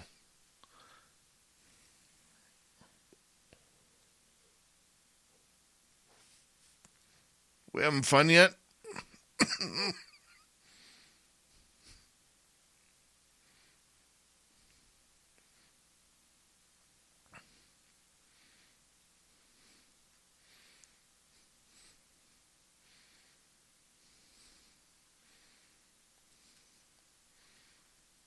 So, yes, let's get back to Reno 2024, third annual Spaced Out Radio fan party.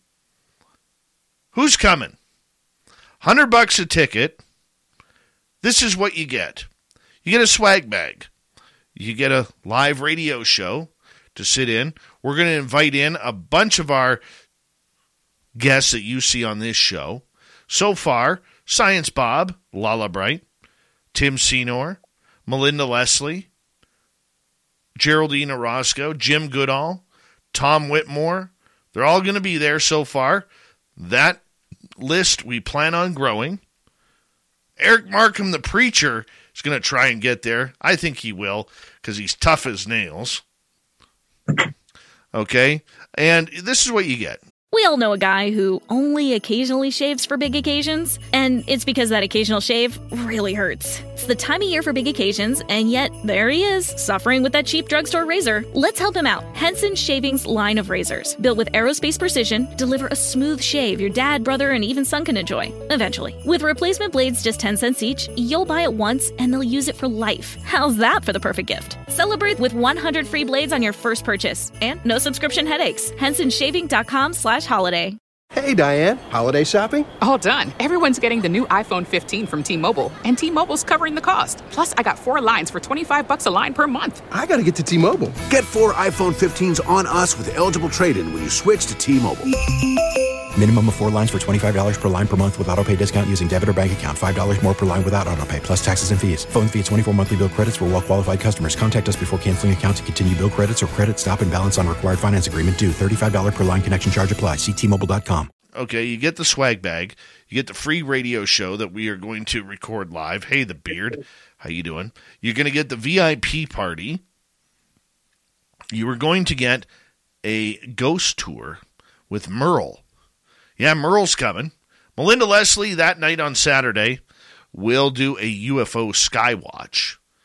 Then on Sunday, it's a free for all. If you got to head home because you got to work on the Monday, well, you head on home.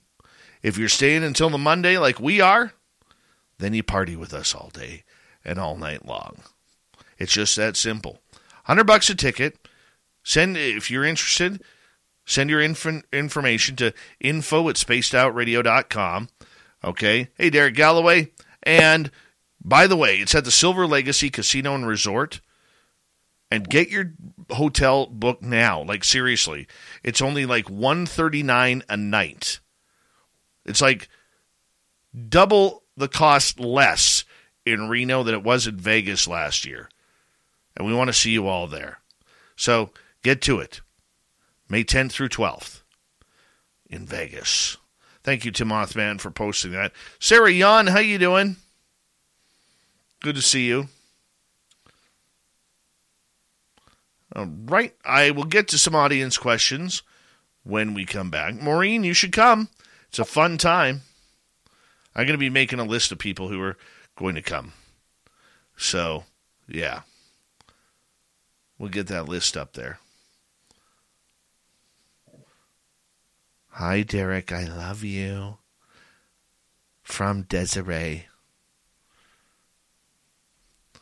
All right, Super Chat is open, and thank you to Pam H. for our lone single Super Chat tonight.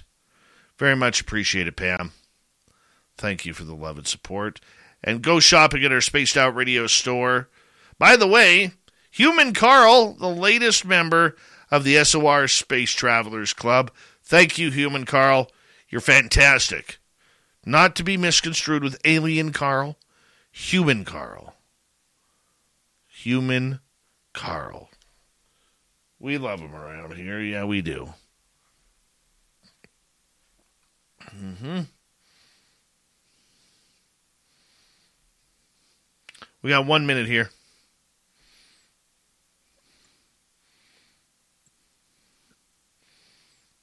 Derek, you're not in the hammock. You're in the swing. You're in the swing.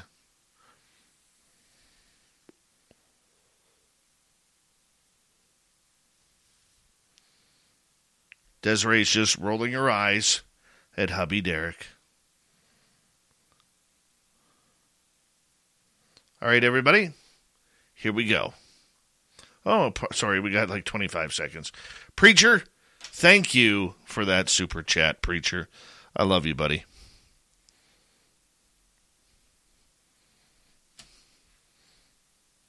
Look at that. Not only does he sign autographs, but he hits up a nice super chat there, too. All right. Five seconds. Here we go.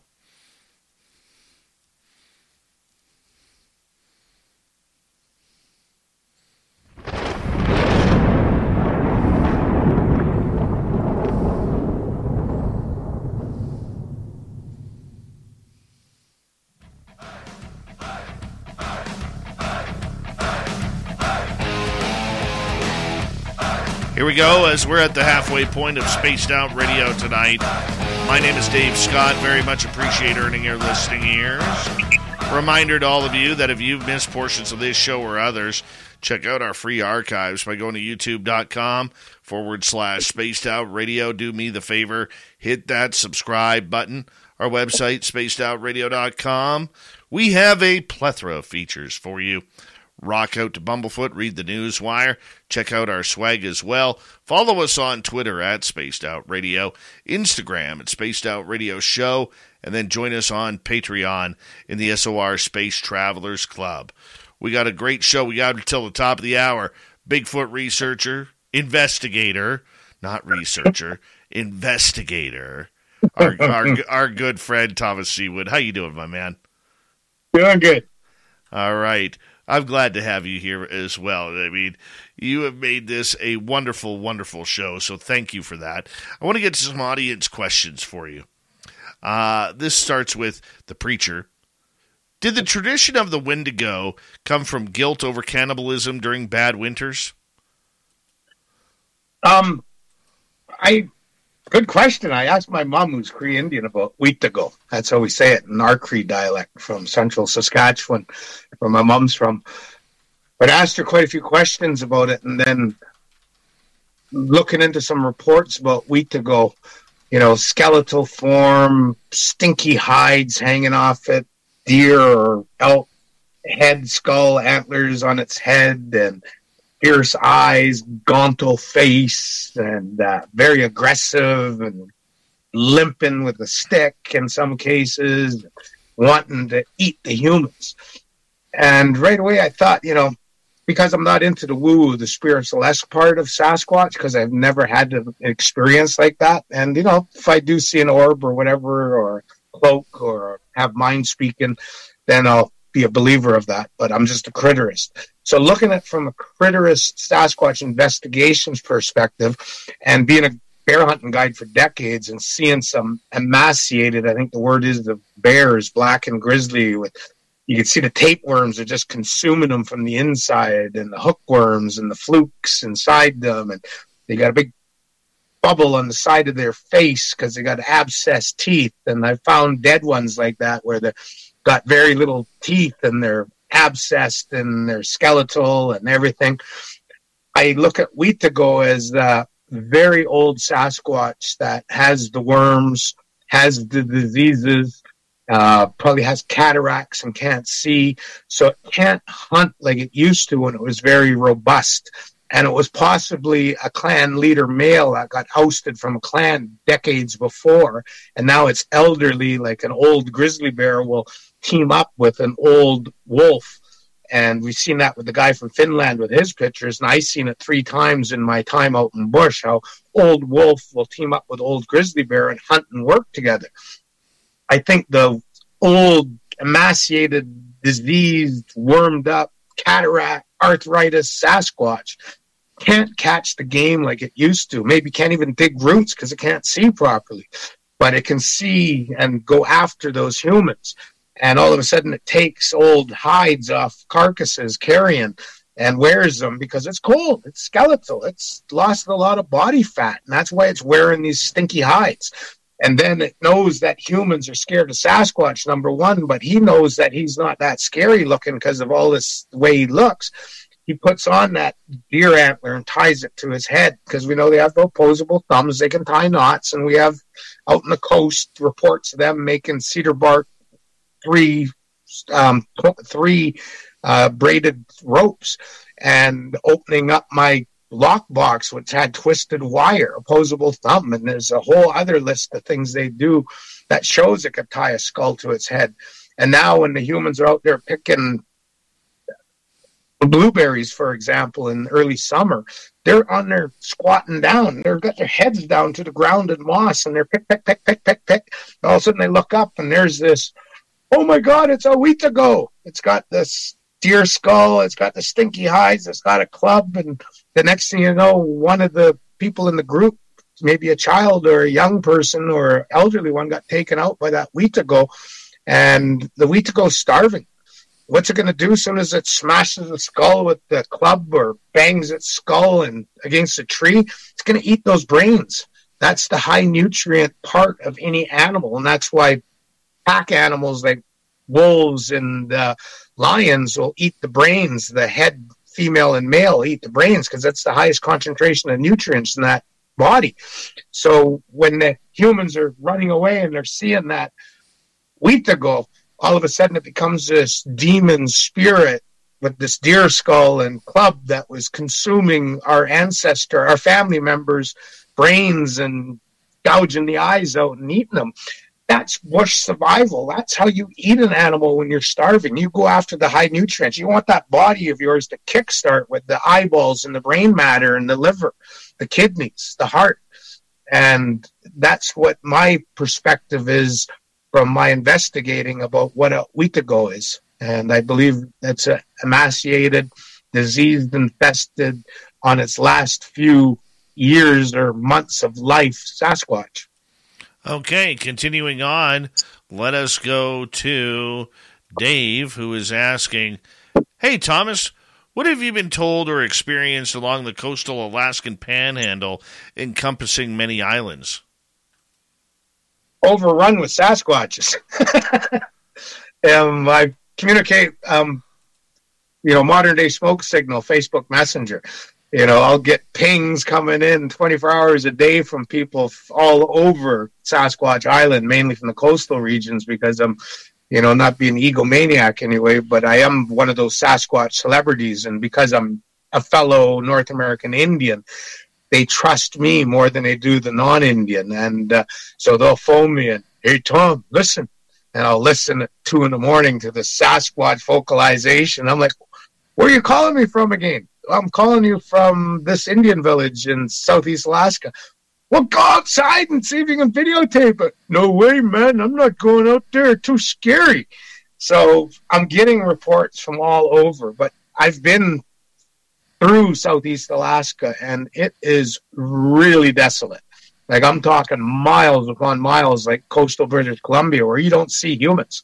And, uh, you know, if you want to find Sasquatch, I always say go to coastal Pacific Northwest from Washington State up to Southeast Alaska, where there's high abundant shellfish beaches in months with no R.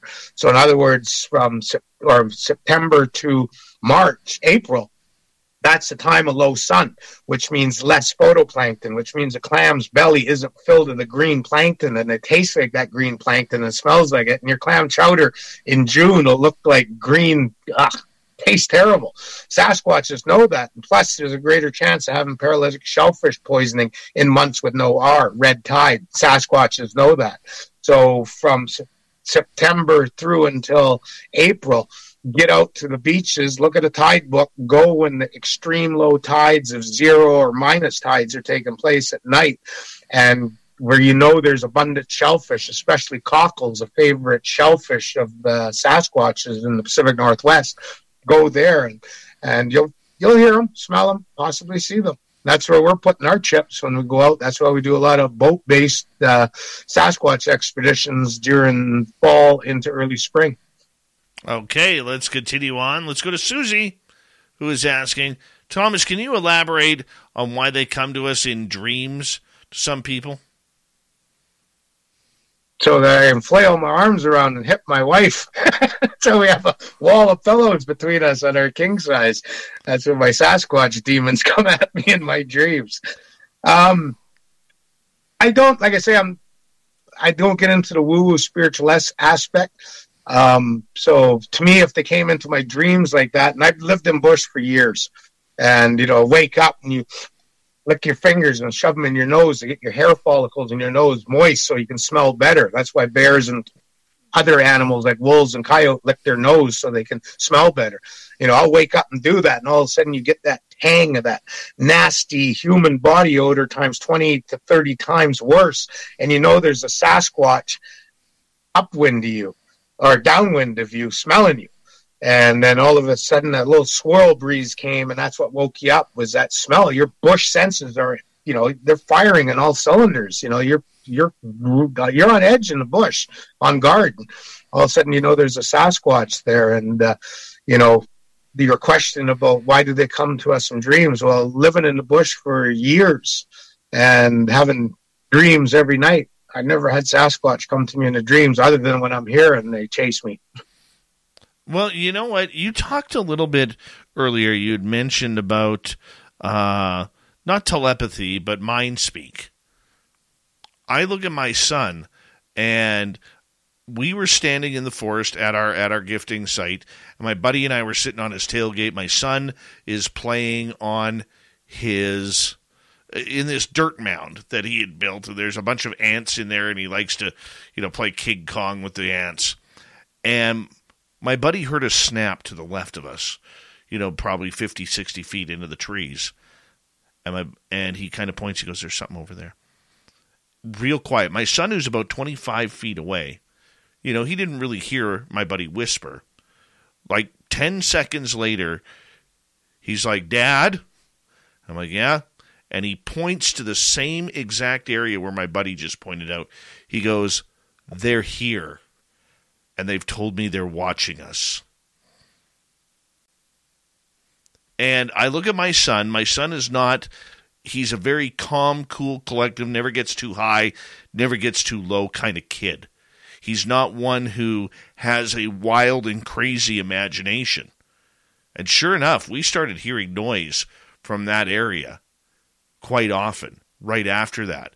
So, you know, I, I understand where you are on the woo side. Okay. And I never question that because we're all allowed our own opinions. This is where your research has led you. But it's something like that mind speak, because once again, it's a child thing. Could that be possible? So my son has a gift, and he doesn't exercise it. I don't see him that much no more. He's 22 now. But anyway, when he was a young boy out in the bush, he had some one, actually twice like that, and he also used to see the ancestors. He would make these elaborate with a coat hanger, like hangers of coral and bones and shells and you name it. And even some of the people when we moved to Haida Gwaii when he was uh, five years, um, uh, 2007, he was seven years old. Some of the elders up there, the Haida Nation, said that your son has gifts. He's an old soul inside. Now, when I look at the numerous reports, and I actually saw one last night on TikTok. Yeah, I follow TikTok great Sasquatch groups on there. But anyway, um, this young kid grabbed her mother and brought her into a room, and that old person keeps smiling at me from the closet. And that goes into how many hundreds of reports have we heard about children communicating and seeing ghosts. I believe in ghosts to a certain extent. So to me, I leave it open that children are so perfect and pure and so new. And we have so many reports of them interacting with, be it ghosts, spirits, entities, demons, and uh, Sasquatch. So I just leave that door open to I'm no longer a child, but uh, uh, I'd like to document something where there's that what your son experienced, and I think it did take place. I think there was possibly a communication from a Sasquatch to your son. Yeah, it was pretty cool when that happened. Yeah. I will say this. Uh, the preacher wants to know are they attracted to human music? Yes, definitely. Laughter. As long as it isn't bongo drums. You ever hear of hippies running into Sasquatches? No. I, I want to ask you though, what about laughter? Because I have I noticed that, you know, if my friends and I are sitting around the fire and we're having a good time, we're telling some stories and having a good laugh, that always seems to be an attractant. Why what's is it the power of laughter, the the sound of it? When I mainly when I get women reach out to me with an encounter report, there's questions I ask them, and that's one of them. Was there a lot of female laughter at the time? There's no children present, so um, is there any female laughter? Oh yeah, me and my girlfriends are sitting around the campfire in my backyard, and we're all just sipping wine and laughing and having fun. And yeah, I hear that in a lot of the reports because I asked the in-depth questions that most investigators won't ask. Like one of the questions, uh, she's a good friend of mine now, a First Nations woman who's a, a professor at University of British Columbia now. She's a doctor. When she reached out to me that she had something taken place in her backyard and she believed it was Sasquatch. And uh, I asked her, I, I'd never met her. I said, uh, when you're out there in the backyard gardening or going down the railway tracks into the forest, harvesting your traditional medicinal plants and edible foods, I said, uh, Do you have big boobs? And she says, um, Yeah, I'm well endowed. I said, Do you ever go with uh, bra, bikini top, or topless when you're in the garden in the backyard? And she goes, mm, Bikini top, definitely. And I'm like, Okay, what color's your hair? And she goes, Well, I just dyed it. It's uh, black with red, really scarlet red streaks in it. I'm like, Yeah, I think you got a young male Sasquatch. And, uh, you know, asking that kind of question, you know, why would someone ask that? Well, because men are men. And when it's Sasquatch is coming in, you're dem- dem- generally dealing with a male scout or a hunter. So if you're a adolescent hunter, it means you're not the dominant male of the clan, which means you don't have a mate. And so you're out doing your job, you're hunting, but you're young, you're full of hormones, and all of a sudden there's female laughter. It draws you in because what does female la- laughter give you? It gives you visual enjoyment of seeing what they like. You know, males are males. Some like big bosom, some like no, some like blondes, some like brunettes, yada, yada, yada. Hu- when you look at Sasquatch like I do, as they're human, that's kind of questions you got to come to mind with is what's attracting them. Yes, it's female laughter. Why? Well, how many men go down the beach because there's bikinis? How many Sasquatch get attracted to female laughter because there's females to look at and enjoy visually? It's one of the things that I do now. It opens up the thing like where I was out with uh, some investigators one time and we left Campbell River going west across the island to Gold River. And halfway there along the Campbell Lake, windy, twisty, steep wall above, steep bank down to the lake. I know the pullovers. I'm like, pull over around this corner. There's a cement barriers there. There's a bit of gravel. Pull over. I got to pee. So we pulled over because I had too many coffee and we're all doing our business and no cars are going by. And all of a sudden I was like, hey, you guys, come look there's Sasquatch tracks in the pea gravel over the cement barrier three feet high. And lo and behold, the tracks go up to toilet paper bundles from females who squatted and peed. And we could see the knee marks and the hand marks where that Sasquatch knelt down and smelt the female toilet paper. Sound gross? No, it's human instinct. It's animal instinct. It's why deer do what they do and elk when rut season's on. Men do the same thing that are humans. In Sasquatch, I'm finding in my investigations, because now I'm hitting all the pullover spots, because a lot of women won't go into the Vancouver Island Highway outhouses because they stink. We all know a guy who only occasionally shaves for big occasions, and it's because that occasional shave really hurts. It's the time of year for big occasions, and yet there he is, suffering with that cheap drugstore razor. Let's help him out. Henson Shaving's line of razors, built with aerospace precision, deliver a smooth shave your dad, brother, and even son can enjoy, eventually. With replacement blades just 10 cents each, you'll buy it once and they'll use it for life. How's that for the perfect gift? Celebrate with 100 free blades on your first purchase, and no subscription headaches. HensonShaving.com slash holiday. Hey, Diane, holiday shopping? All done. Everyone's getting the new iPhone 15 from T Mobile, and T Mobile's covering the cost. Plus, I got four lines for 25 bucks a line per month. I gotta get to T Mobile. Get four iPhone 15s on us with eligible trade in when you switch to T Mobile. Minimum of four lines for $25 per line per month with auto pay discount using debit or bank account. $5 more per line without auto pay, plus taxes and fees. Phone fee at 24 monthly bill credits for well qualified customers. Contact us before canceling account to continue bill credits or credit stop and balance on required finance agreement due. $35 per line connection charge apply. Ctmobile.com. So they'll go piddle in the bushes beside it or whatever. And that's where I find the toilet paper piles and I'm finding Sasquatch evidence, tracks.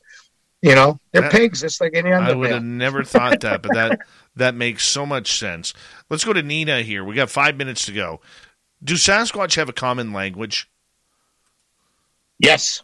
They have the their language and they also understand the language of the traditional Indian tribe who's shared their territory since the dawn of our creation, Sasquatch and Indian tribe.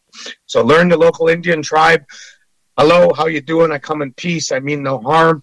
And then when you have that know there's a Sasquatch close at hand, speak to them in that local Indian dialect and you will be amazed what comes back at you. Okay, I, I got a couple of questions here before I get back to the audience. What are signs that we can look for in the forest?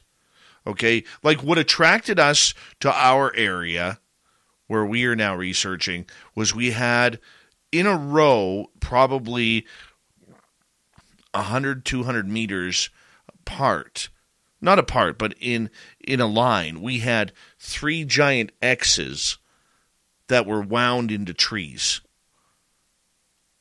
What is something that we the normal person who wouldn't maybe notice take note of to notice if they're in a sasquatch area? Um, number one, don't look at tree structures. I've been in the forest during hurricane winds and seen downdrafts do amazing things, and afterwards it looked like a clan of Sasquatches went in and uh, smoked a couple doobies and started making tree structures.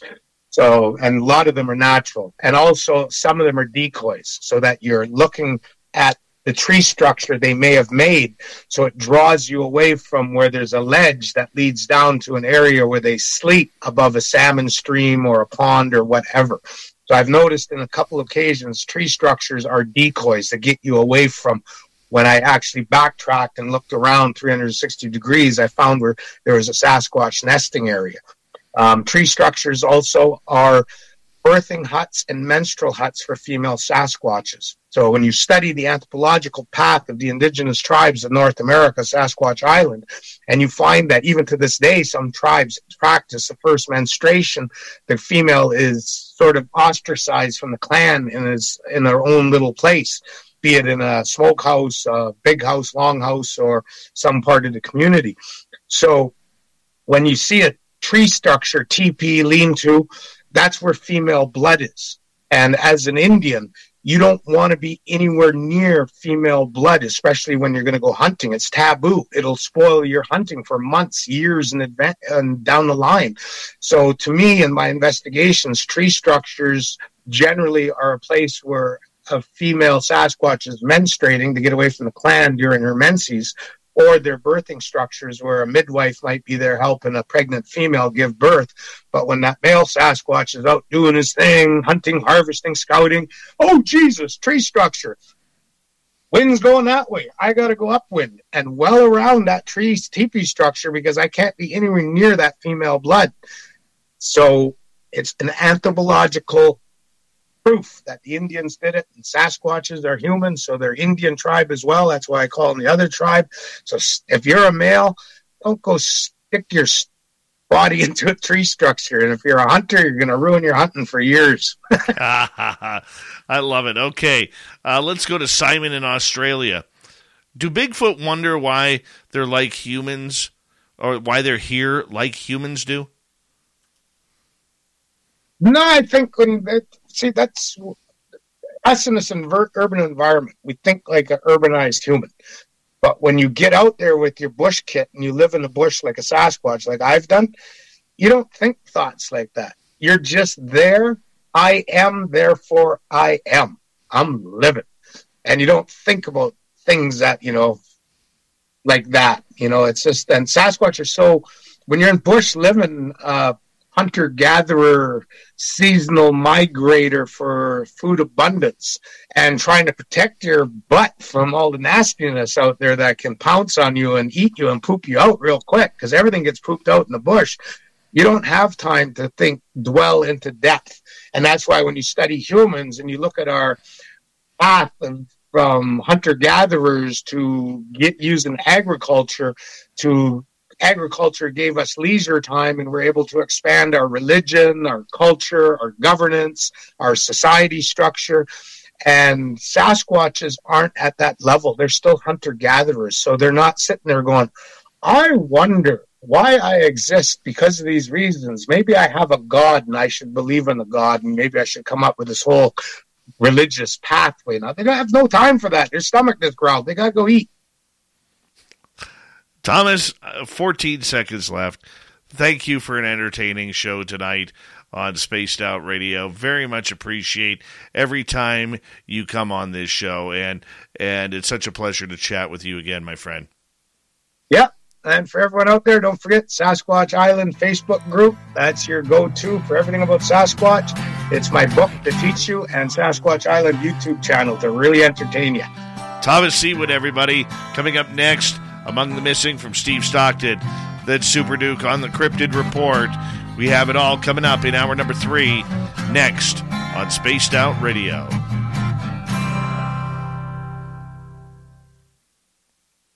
Way to go, my friend. Thank you. Thanks.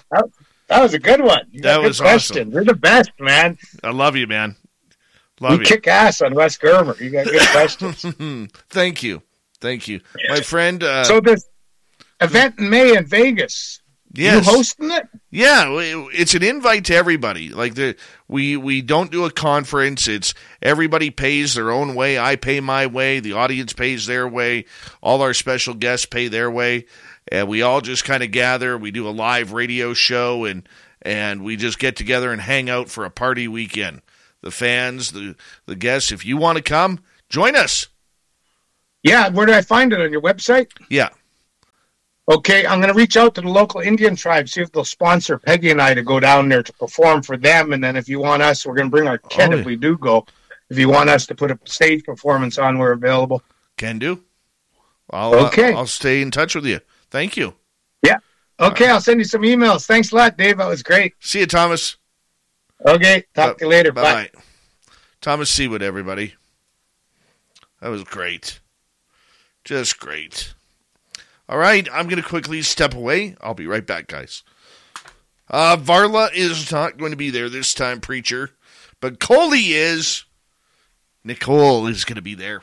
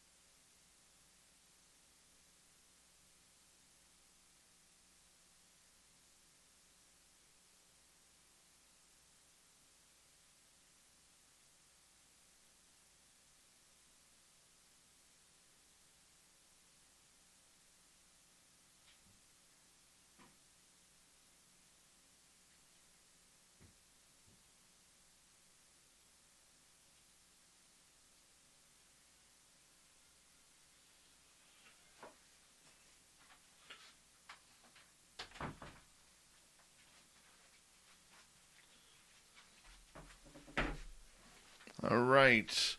Potato Gross, how you doing?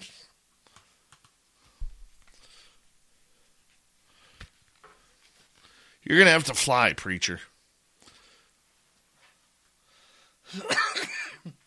preacher in his cross country tours. Dude, you need to oh, you might as well start now, man.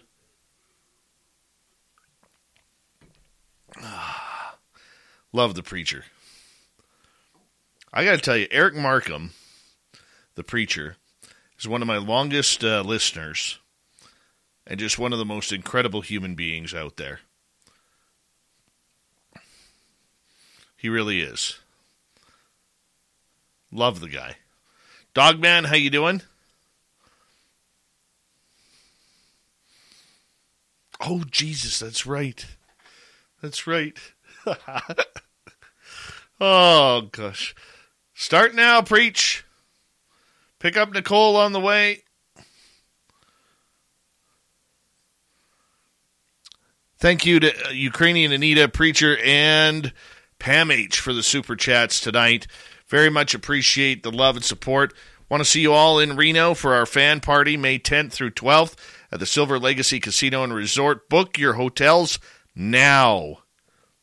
Well, after the show. Here we go with hour three.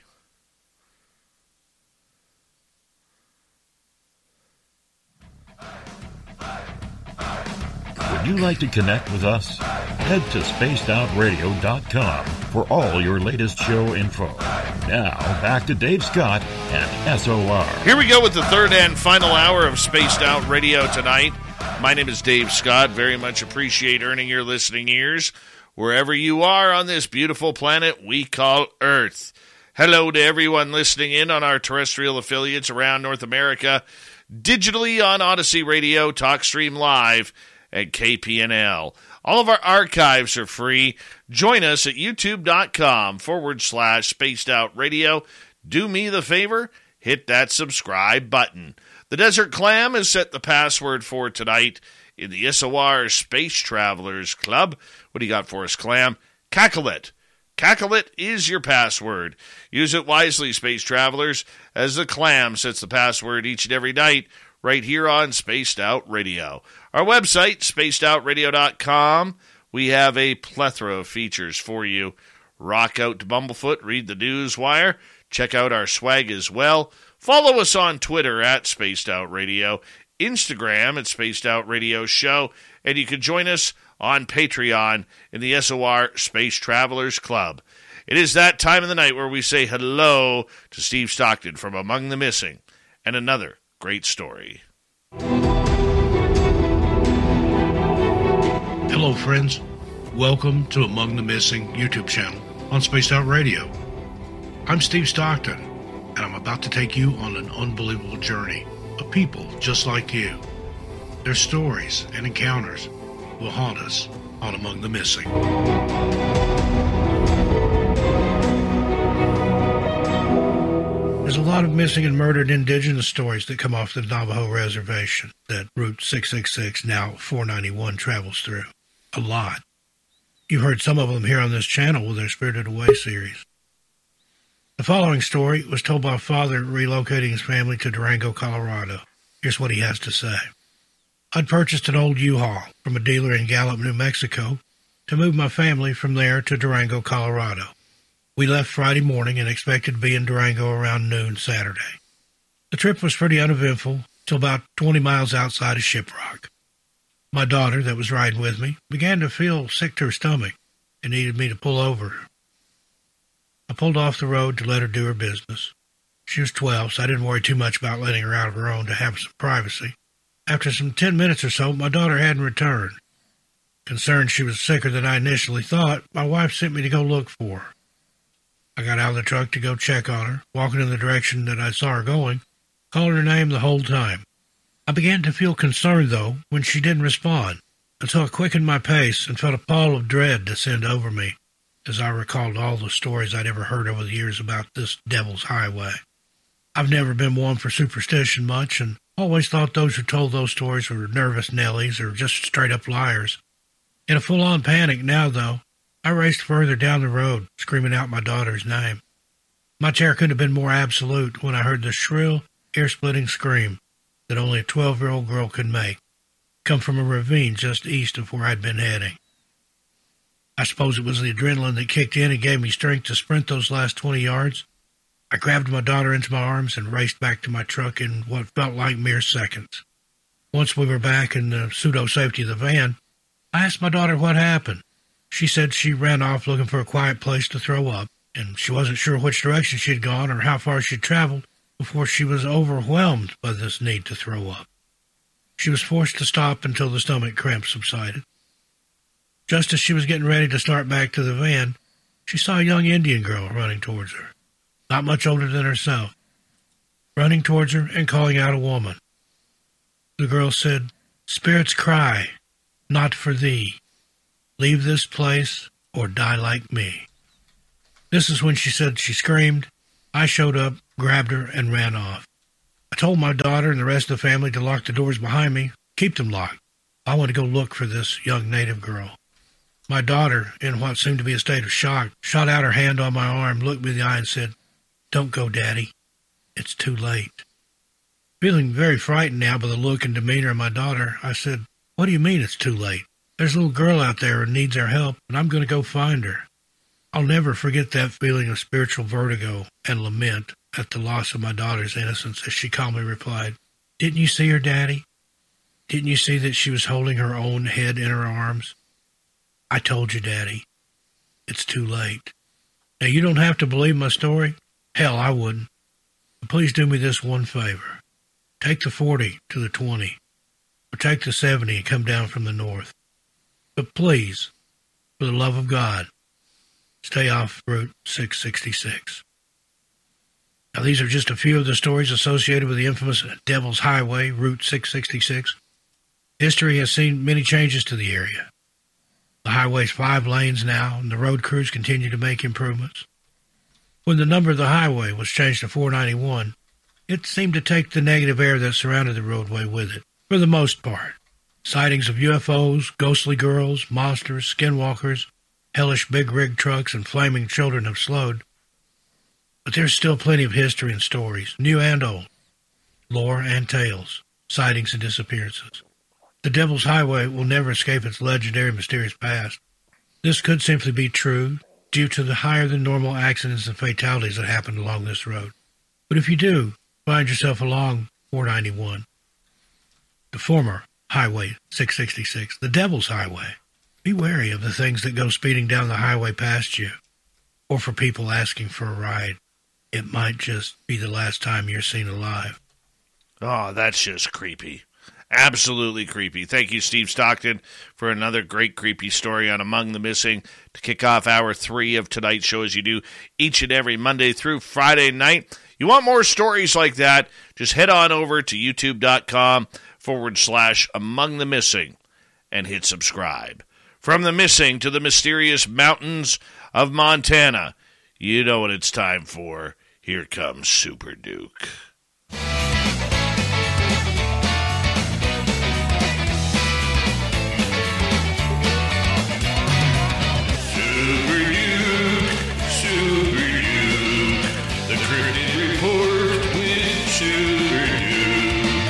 Yes, the man, the myth, and the legend, Super Duke, all rolled into one.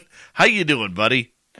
Hey, bud. Good to be here for the weekly visit with you and all of your wonderful followers and listeners. Well, we should have uh, an exciting little piece of news that if you miss this segment live, you can always go over to Super Duke's YouTube channel. Sorry, it's this way. Super Duke's. the hell are you? There you are. Su- Super Duke's YouTube channel and catch this segment again on his channel. And, and thank you, Duke, for the collaboration uh, on uh, putting Spaced Out Radio on World Bigfoot Radio as well. That uh, when you came up with that idea, it was so weird and, and so synchronistic because I was thinking about that, and I love the idea, and I appreciate you you approaching and saying, "Hey, dude, let's do this."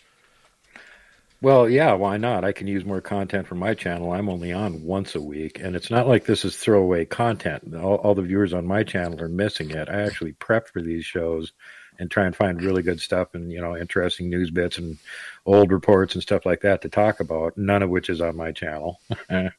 so uh, you know it's a it's a win win. Uh, they find out that the show's going on over here. The late nighters maybe start showing up for it.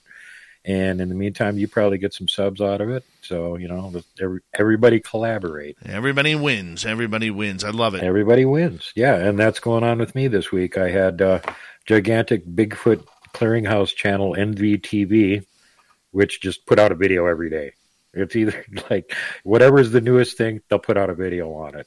Uh, or something that might not be so new that somebody's taken another closer look at, they put a video. We all know a guy who only occasionally shaves for big occasions, and it's because that occasional shave really hurts. It's the time of year for big occasions, and yet there he is, suffering with that cheap drugstore razor. Let's help him out. Henson Shaving's line of razors, built with aerospace precision, deliver a smooth shave your dad, brother, and even son can enjoy, eventually. With replacement blades just 10 cents each, you'll buy it once and they'll use it for life. How's that for the perfect gift? Celebrate with 100 free blades on your first purchase, and no subscription headaches. HensonShaving.com slash holiday. Hey, Diane. Holiday shopping? All done. Everyone's getting the new iPhone 15 from T-Mobile, and T-Mobile's covering the cost. Plus, I got four lines for 25 bucks a line per month. I got to get to T-Mobile. Get four iPhone 15s on us with eligible trade-in when you switch to T-Mobile. Minimum of four lines for $25 per line per month with auto pay discount using debit or bank account. $5 more per line without auto pay, plus taxes and fees. Phone fee at 24 monthly bill credits for well qualified customers. Contact us before canceling account to continue bill credits or credit stop and balance on required finance agreement due. $35 per line connection charge apply. Ctmobile.com. Or like something from five years ago and there's nothing new and they'll just put that out because everybody forgot about it and they put that out. So they got a video like every day. And they finally figured out if they provide attribution that the people they stole the video from won't show up and yell at them and give them copyright strikes, which is going on for years. So, so when they put mine up, somebody uh, went, "Hey, Duke, they shared your video," and I went and looked at it. And right away at the beginning of the screen, oh, this video is from Duke at World Bigfoot Radio, and I'm like, okay, good, go ahead, and have fun. And they they used a lot of stuff from Blaine. And I remember Blaine uh, Blaine got really bent out of shape one time because they showed the whole damn video where he's got all this really cool video, but it's like unless you're a Bigfoot expert, you're not going to be able to pick out the Bigfoot in the background. And in the end of the video where he picks them all out and shows them off, they cut that part of the video out. Oh no. So he got really bent out of shape. And uh, apparently at some point they used some picture of his for a thumbnail and Kelly Shaw from Rocky Mountain Sasquatch was trying to find a suitable thumbnail and he thought it was something that they had rights to. So he used it, and Blaine showed up going, "What the hell are you doing, play, using my uh, picture without giving me any credit?" And Kelly's all like, "I didn't know it was your picture, man." you know? So this, this, kind of stuff happens a lot. It's uh, fairly hilarious, but you know, yeah. the ones that do it on purpose, that's a different story. Where they steal somebody else's stuff and then claim it's theirs. You know what? I'm, I'm having that trouble on uh, Rumble. And once mm-hmm. we get a few things going, there is a Russian channel out there that is actually taking my content nightly and capitalizing on it. And so I have to. Well, what are they? Wait, are they dubbing it in Russian or something? No, they're they're, they're playing it in English. they're okay. playing it in English, and and it, it, there's a couple Russian channels on on Rumble that if you uh, type in "spaced out radio," you'll actually find them which is kind of neat. but I mean, I right now it's like okay, could use the promotion, but you know what? They're making money off of me, and and I don't have a Rumble channel. So, oh well, if you saw the vast amounts that could be made on Rumble, you wouldn't be griping nearly as much. Because it's like nothing. Unless you're getting a million views, you're not getting anything from. Well, put it this way: I know the channel has uh, a lot more subscribers on it than than my own personal YouTube channel for Spaced Out Radio. So awesome! They'll, yeah. they'll find a YouTube one. They'll come over and sub over here. Yeah, right. Like, hey, at least share the subs. You know, before I shut down your channel. But uh, yeah, I'm gonna. You know what? It, it's really sad that you know there are people out there that will actually go and make money off of your content and and try and fool the world on it. You know, so it's kind of interesting. Yep, there was uh, another example of that. Is uh, this kept coming? It comes around every so often, but the last time was on uh, Sasquatch Minnesota Breakdown. I can't remember exactly what the name of the channel was, but somebody had sent it to him saying that they had recorded it locally, and they got a, a series of Bigfoot howls, and they were legit a part uh, uh, on the part of yeah, those were actually Bigfoot howls. In fact, there's three Bigfoot making noises, but it was not local. They had actually stolen it from a field researcher in Louisiana and claimed it was theirs, and I know the guy they stole it from. Oh no way! This stuff happens pretty frequently. Yeah, it does. Yes, it does. Super Duke, we got 10 minutes to go until we get to the bottom of the hour. What do you got for us tonight? Well, first two brief, and uh, three brief announcements. One, uh, Iron Dogger, who's probably still in the chat room, is going to be on my show this weekend talking about Bigfoot up in Alaska. And the one trackway that she found when it was 26 below and she was out snowmobiling. Wow. it's pretty cold to be walking around barefoot, huh? And then, uh, of course, she was, uh, she got her name from the Iron Dog sled race, which at the time she ran it was 2,000 miles. That's a lot of snowmobiling. And her and her partner, Misty, were the first uh, female team ever in history to complete the race. And since then, now in this age of smash the patriarchy and girl power, there's only been one other female team that have completed the race in the 20 years since then. So she is a very tough lady, and uh, she's got some really interesting stories to listen to. She's got some orb video, and she was also recently investigating the stone giant's door in the side of the mountain in Oregon, which is really close to where she's at. so we're going to have that in there too. So all you guys that are all fascinated by the the stone giant door that you've been seeing going viral all over TikTok, uh, come on over to my channel this Sunday for some updates on that. And also, there was recently a picture released of a car wreck on Interstate 35 in North Texas, I think it was. It's somewhere in Texas. Uh, there's a whole, you know, multiple lanes of traffic. The cars are all snarled up, piled up. And over on the right hand side, where the big barrier on the side of the road is, there's this humanoid looking monster that just stepped over it beaten butt into the woods. Guess what caused the car wreck? and at least one person got a pretty good picture of it. And we've looked at it quite uh, quite a bit and passed it around to the experts. And this is one of the few times where we're completely stumped. We do not know what the hell this thing is. It's not a Bigfoot, but it uh, apparently caused a car wreck. So mm, not not a good critter. And then for the last thing, of course, coming up here in a couple days, we've got uh, Thanksgiving here in the 50 weird states. So happy Thanksgiving to everybody out there. Remember, Thanksgiving symbolizes being together and not fighting with each other and having a peaceful day and eating until you're so full you can't fight.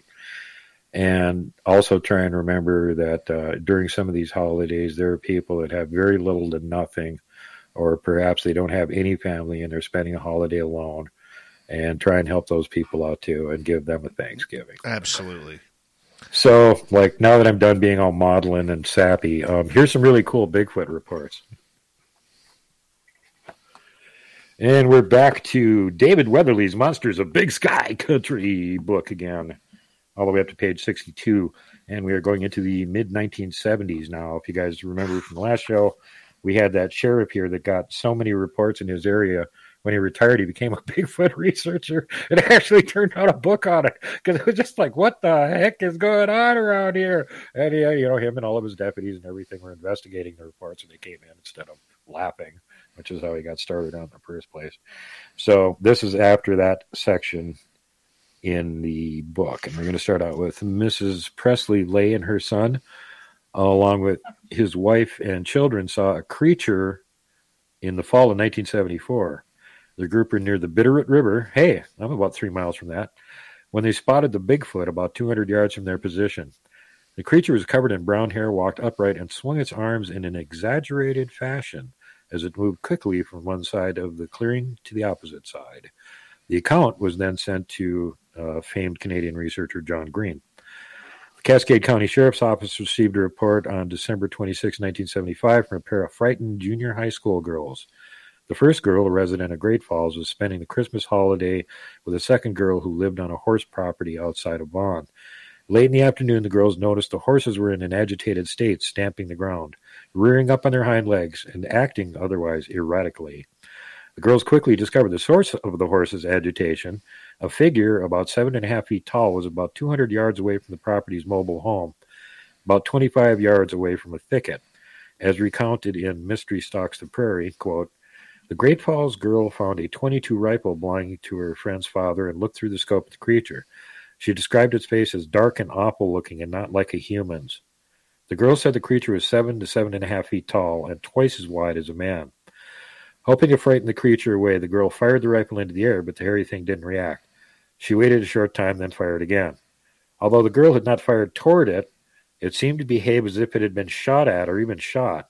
In a bizarre display, the thing fell to the ground and started to pull itself along with its arms as if injured.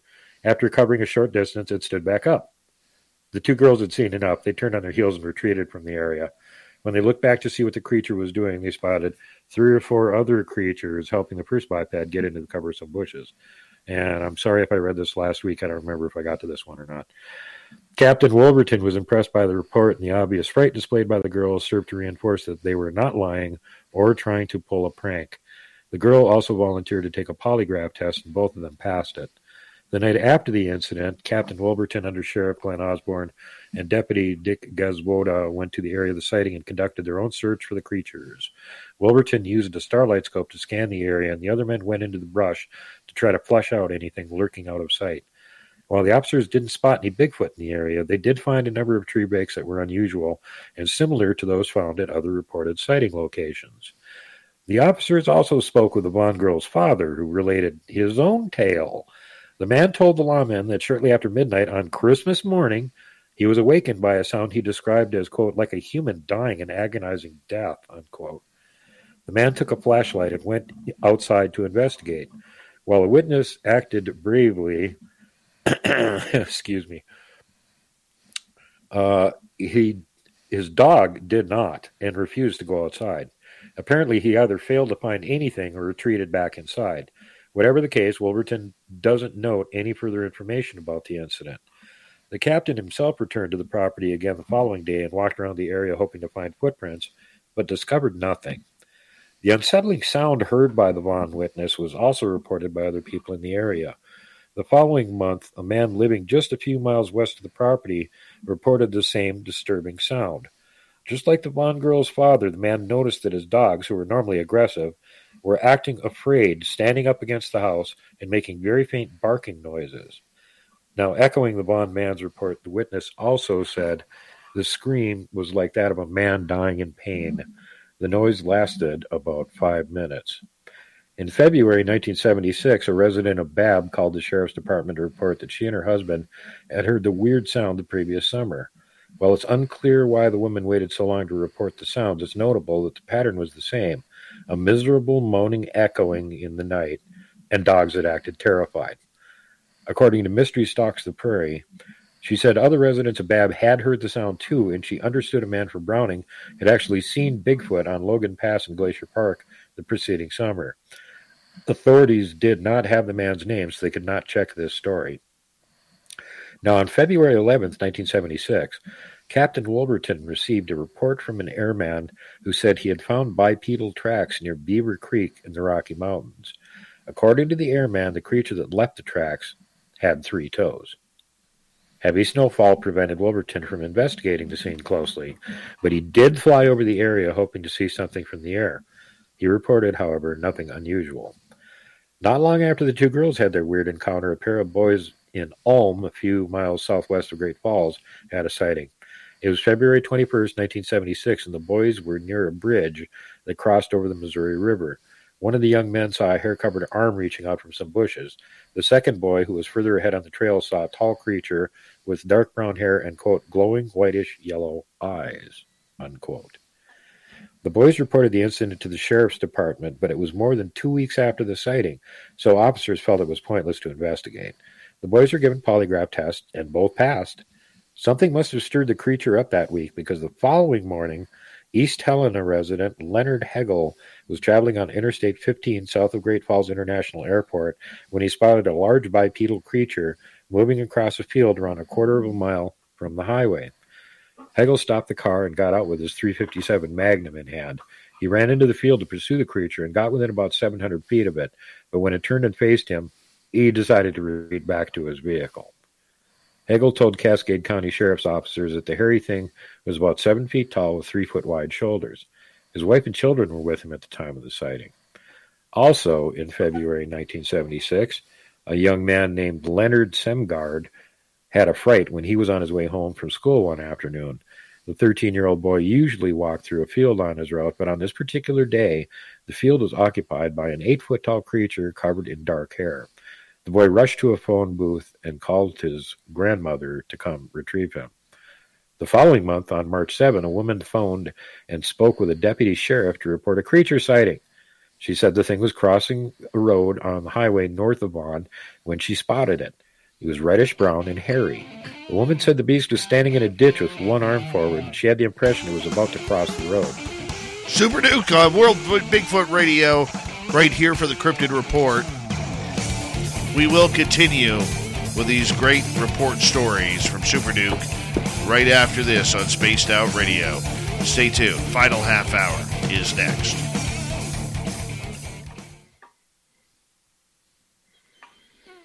Yeah, and I agree with that assessment. When you've got that many encounters happening that fast, one right after the other in a small area, there's something going on. Couple 'Cause they're usually way better at hiding. Couple questions from DB Nobody here. Do you think Bigfoot has anything to do with the missing 411 phenomena? Uh, yes, but not nearly as much as some people like to say. And, And Dave Dave Paulides is heading toward the UFO thing too. By the way. oh yeah. And Also, what's the connection? They abduct uh, Bigfoot just like they abduct humans. I wish I could say something right now. I can't. Yeah. Well, you can ask Robin about that. She'll tell you the same thing. I know, I'm but- gonna go have a couple drags up Yeah, you, you before we have to go. back You go. Here. You go. Thanks for that question, DB. No problem, buddies. Super Duke. Don't you have to exit your chair to go for your smoke? Yeah, I, I have to like. All right.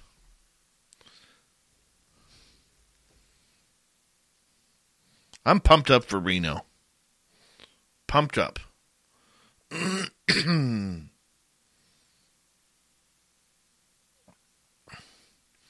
Sovereign Farts just walks through the forest ripping hard. He rips hard ass right there.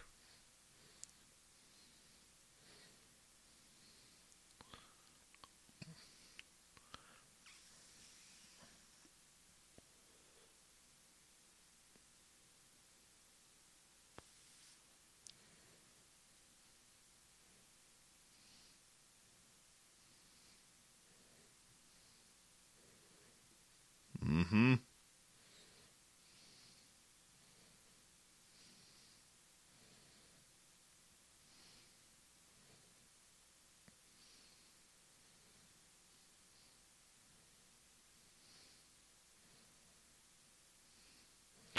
Oob, Joe's Maine. You've got Bigfoots. How's Lola tonight? That gorgeous Lola.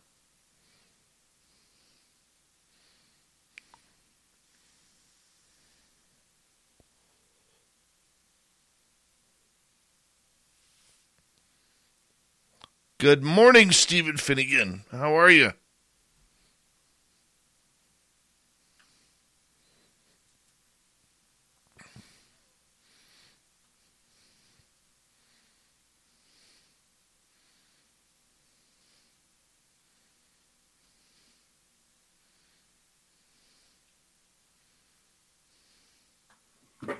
Okay.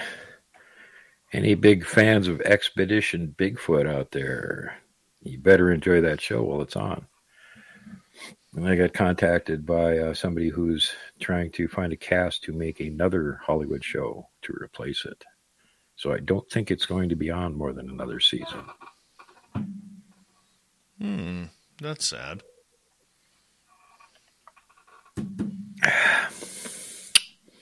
Maybe they'll get a better show. I mean, look, they had Finding Bigfoot on for 10 years and they couldn't find Bigfoot in 10 years, not even one. That's not very entertaining.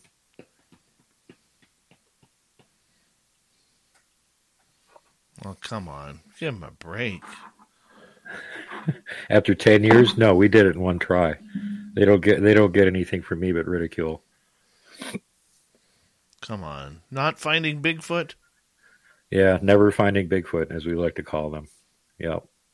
And somebody in a chat room earlier was saying, yeah, I, you know, I had sent them a bunch of stuff, and they were looking at it, and they were getting set to maybe do a whole season on urban Bigfoot, and then they got, you know, canceled. And I went, well, after ten years of not being able to find them in the woods, you might as well give the urban uh, area a shot. Dave, it's not that hard. You found them in one year. Oh, I know. Season one of Dave Goes Looking for Bigfoot. Success. Big go.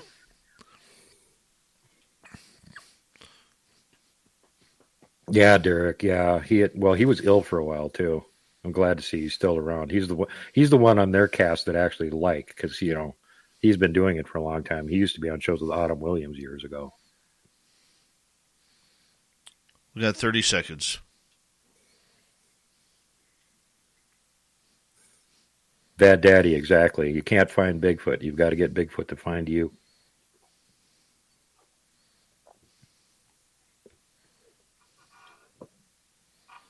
Fifteen seconds. Thank you to Preacher, Anita, and Pam H for the super chats. Very much appreciate the love and support. And we're going to get going here momentarily.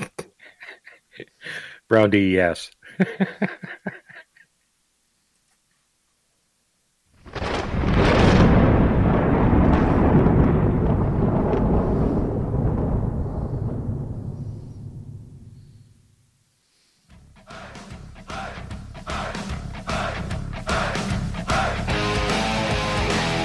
Here we go, the final half hour of Spaced Out Radio tonight. Thank you for joining us. My name is Dave Scott. Very much appreciate earning your listening ears. Want to remind you that if you missed most of this show or others, check out our free archives by going to youtube.com forward slash spaced out radio. Do me the favor, hit that subscribe button. Our website, spacedoutradio.com, we have a plethora of features for you. Rock out to Bumblefoot, read the news wire, check out our swag as well. Follow us on Twitter at Spaced Out Radio, Instagram at Spaced Out Radio Show, and you can join us on Patreon in the SOR Space Travelers Club. We continue on with Super Duke from World Bigfoot Radio, and we are hanging on out. It is story time here with some incredible encounters. Super Duke, welcome back. Hey, I'm back. and happy upcoming Thanksgiving again, everyone. And you already heard the message, so I'm not going to give it again. But keep that uh, blissful, peaceful feeling in your heart and be very careful of large gathering areas because some bad people might be planning on doing something. So stay away from them. Meanwhile, back to the report. Hold on, hold on a second here. whoa, whoa, whoa, whoa, whoa. We're, I'm pulling the reins in here. You're not telling people to not go shopping at Black Friday, are you? Mm, I doubt any of those would be good targets of opportunity. We all know a guy who only occasionally shaves for big occasions, and it's because that occasional shave really hurts. It's the time of year for big occasions, and yet there he is, suffering with that cheap drugstore razor. Let's help him out. Henson Shaving's line of razors, built with aerospace precision, deliver a smooth shave your dad, brother, and even son can enjoy, eventually. With replacement blades just 10 cents each, you'll buy it once and they'll use it for life. How's that for the perfect gift? Celebrate with 100 free blades on your first purchase, and no subscription headaches. HensonShaving.com slash holiday. Hey, Diane, holiday shopping? All done. Everyone's getting the new iPhone 15 from T-Mobile, and T-Mobile's covering the cost. Plus, I got four lines for 25 bucks a line per month. I got to get to T-Mobile. Get four iPhone 15s on us with eligible trade-in when you switch to T-Mobile.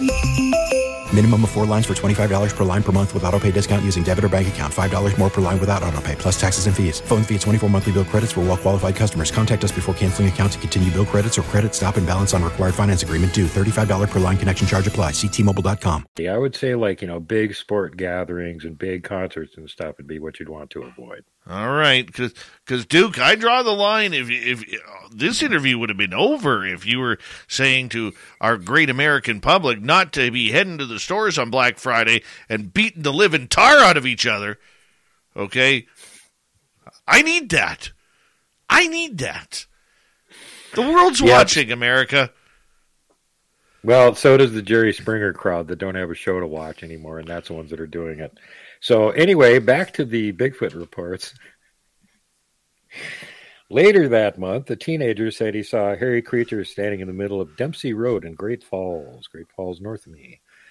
The boy was riding his bike around nine o'clock at night. The creature ran through a hedge in the yard of a house and vanished.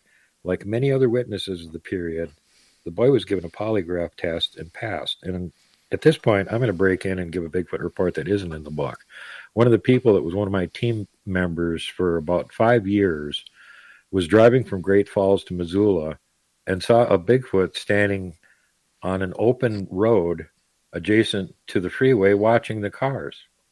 And only because he turned his head at the right second as they zoomed past it did he see there was this massive humanoid figure filling up most of this one lane road going off into the trees, standing there watching cars. So then he contacted me. And after this, it, you know, he became one of you know my best research assistants. Found tons of track structures, blah blah blah, you name it. But that was how he got started. He's just driving down the road, going to visit mom down in Missoula. Looks to his side. Oh my God, what what is that? Yeah, well, it looks like about a nine foot Sasquatch standing in the middle of this little road, watching the traffic go by on the freeway adjacent to it. So this is like fairly regular around here. Most of this stuff just doesn't get reported. I mean, he never filed a report on it. So later that month, the teenager said he saw. A, okay, we got that one. Blah blah blah. Or did we? Uh, Dempsey Road in Great Falls. The boy was riding his bike around nine o'clock at night. Creature ran through a hedge in the yard of a house and vanished. Like many other witnesses of the period, the boy was given a polygraph test and passed it. The following month, another young man spotted a tall, hairy creature near his home in Helena, and Helena is the capital of Montana, so it's a good sized town. According to Captain Wolverton and Deputy Ken Anderson, who investigated the case, the boy woke up around 4:30 a.m. on April 4th because he was restless. He stood in his room looking out his second story window where he had a good view of the pasture to the east of his home. At around 5 a.m., the boy spotted a quote, tall, hairy creature walking in the pasture, coming from south or the right. The boy estimated the creature at about eight feet in height and told the officers it moved with long strides while its arms went back and forth like a human's would.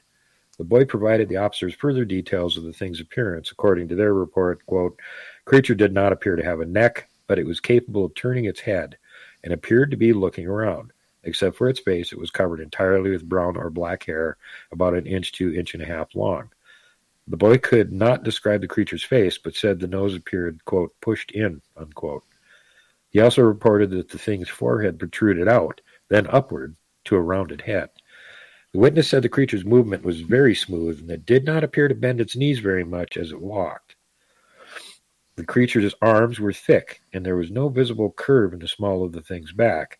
As the boy watched the hairy beast, it moved directly east of the house, where it was joined by another, smaller creature. The witness reported the second creature was the same color as the first, but about a head shorter. Oddly, the larger creature reached down and picked up a dark colored object about the size of a bale of hay, with something flapping on ends that looked similar to a piece of dark plastic. As the boy observed, the larger creature passed the item over to the smaller figure, then they continued toward the house. The creature came to within about a hundred feet of the boy's home, at which point it appeared to look directly toward the young man's window. The frightened boy rushed downstairs and reported the incident to his father. By the time the boy managed to get his father to the window, the creatures had disappeared. The following day, the young man's sister found a track in the pasture, and she and her brother covered it with wood until the next day when they made a plaster cast of it. Officers Wolverton and Anderson were impressed by the young man's testimony and noted that the boy was upset over being misquoted in the newspaper, where it was reported that he had claimed the initial creature was 10 feet tall. The boy drew sketches of what he saw and gave them to the officers. The officers made their own cast of the track find and discovered that it was three toed, 17 and a half inches long and 7 inches wide. Apparently, the property was quite a hot spot for Bigfoot activity. While speaking with the boy's father, deputies learned about another incident 12 days prior to the boy's sighting. The boy's father reported that he had been taking a bath when he heard noises outside the bathroom window. He got dressed and went outside to investigate, and he discovered a large footprint in the snow outside the window. He reported that there were also other scratch marks on either side of the print. Wolverton and Anderson soon found that the whole family had stories to share. The boy's mother reported that a range of strange things had been occurring around the property. She reported hearing what sounded like heavy running outside the house, and she told officers that the family dogs had been acting frightened. Additionally, the family was hearing weird sounds they described as something between an elk bugling and dogs howling. Even more bizarre is a note regarding other tracks in the area, as reported in Mystery Stalks the Prairie. Beautiful. Here.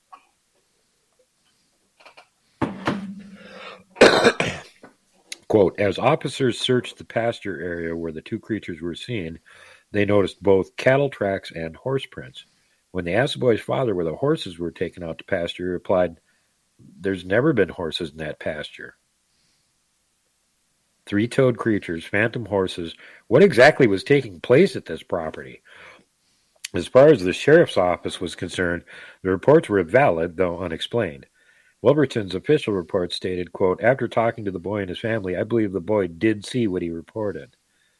Another incident reported to me by a correspondent details a July 1976 sighting.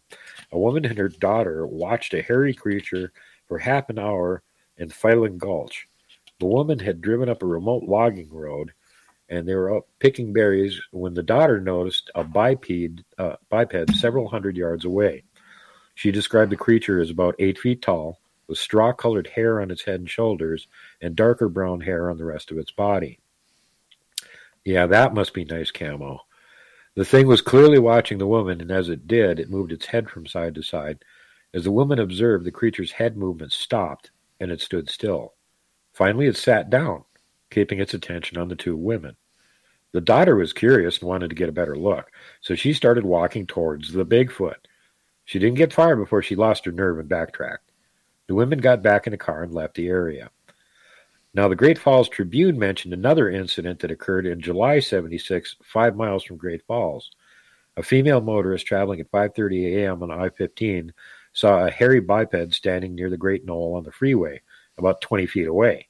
The creature was between seven and eight feet in height and covered in dark brown or black hair. The woman was shocked by the sight and stopped her vehicle as she watched the creature walk away to the west. Curiously, the same day, a 7.9 earthquake struck central Montana.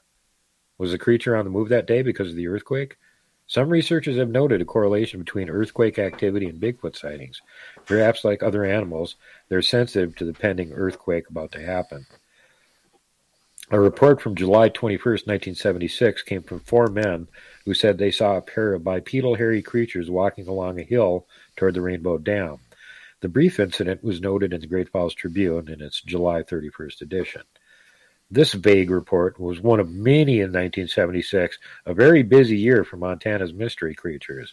In October, Gail Kupte of the Vaughn area had a sighting of an eight foot tall beast that appeared to be raiding her chicken coop. and boy, if you want to hear lots of reports of Bigfoot raiding chicken coops, just go anywhere down south. There's tons of them. Capty and her son had found the gate of a sheep pen open during the day and 18 inch prints around the pen. The prints were human like, but had only four toes. Grain had also disappeared from one of Capty's storage bins, so it was clear that something was treating the Capty farm like a buffet. The woman was alerted by her dog barking that night, which led to her seeing the creature. She described it as, quote, tall, tan, and ape like, with very long arms, unquote. When the creature realized Capty was watching it, it ran away at high speed. Uh, OregonBigfoot.com website mentions a September 76 sighting from Silver Bow, Silver Bow County involving yet another group of Boy Scouts. In this case, some scouts on a bus spotted a tall, hairy creature running behind some bushes before it vanished into a logging area. The creature also reportedly had a horrible smell. The sighting took place near Browns Gulch Boy Scout camp in Butte. Another account sent to me reports that an unidentified game guide and two clients hunting in the Tobacco Root Mountains. Man, there's such interesting mountain uh, names here. Tobacco Root Mountains in October 1976 reportedly saw a pair of Bigfoot that stood eight to nine feet tall. The creatures were in a clearing about 100 yards from the men. Both creatures were coal black in color, but one had a white streak on its back. In the book Sasquatch the Apes Among Us by John Green, he includes a brief note about the three men near Gerber in Cascade County who spotted a Bigfoot in April 77. The creature was six and a half feet tall and covered in thick black hair that was about four inches long. The men decided to chase the creature. It initially ran, but then turned to face the men. Purportedly, the men stood their ground and drove the creature off. The Anomaly Research Bulletin, issue number 8, reported that a pair of campers saw three Bigfoot near Silver City, Lewis, and Clark County in June 1977. The creatures were a staggering 10 feet tall. A BFRO entry reports that a man out doing some night fishing in August 77 ended up sharing some of his catch with a Sasquatch. But it wasn't by choice. The man was fly fishing along the Missouri River near Hauser Dam in Lewis and Clark County. He used some rocks and formed a small circular pool near the water's edge to hold the fish he caught. It was after 11 o'clock and very dark, so the man placed a light on a boulder and continued fishing about 20 yards upstream of the light. He realized he had lost the fly off his line and headed back to the light to get a new one. As he approached the boulder, he noticed movement around the area and used his light to get a look at what was what he was dealing with. And he received quite a surprise. Quote, I was starting to hear a crackling sound and see movement from the brush. I pointed the beam directly at the movement, only ten feet from me, and got a full view of a hairy bipedal creature moving very rapidly up the bank and quartering away from me in the downstream direction. It was very large and muscular, with long dark hair and seemingly no neck. Estimated height seven to eight feet, guessing four or five hundred pounds. I could not see its face as it was moving away from me. It took long, powerful strides, and its arms were moved powerfully as a man would move walking very rapidly. It was amazing to see how quickly it traversed over the boulders and up the steep embankment. I had the creature in the lamp beam for only a few seconds before it disappeared into the darkness. When the shocked fisherman turned to check on his catch, he received another surprise. Before the sighting of the creature, I had four trout ranging from two to three pounds in that pool, and after the sighting, there were only two trout. The creature must have been foraging along the river's edge and found an easy meal. Note that it left him to. the man took the remaining fish and his gear and headed out of the area.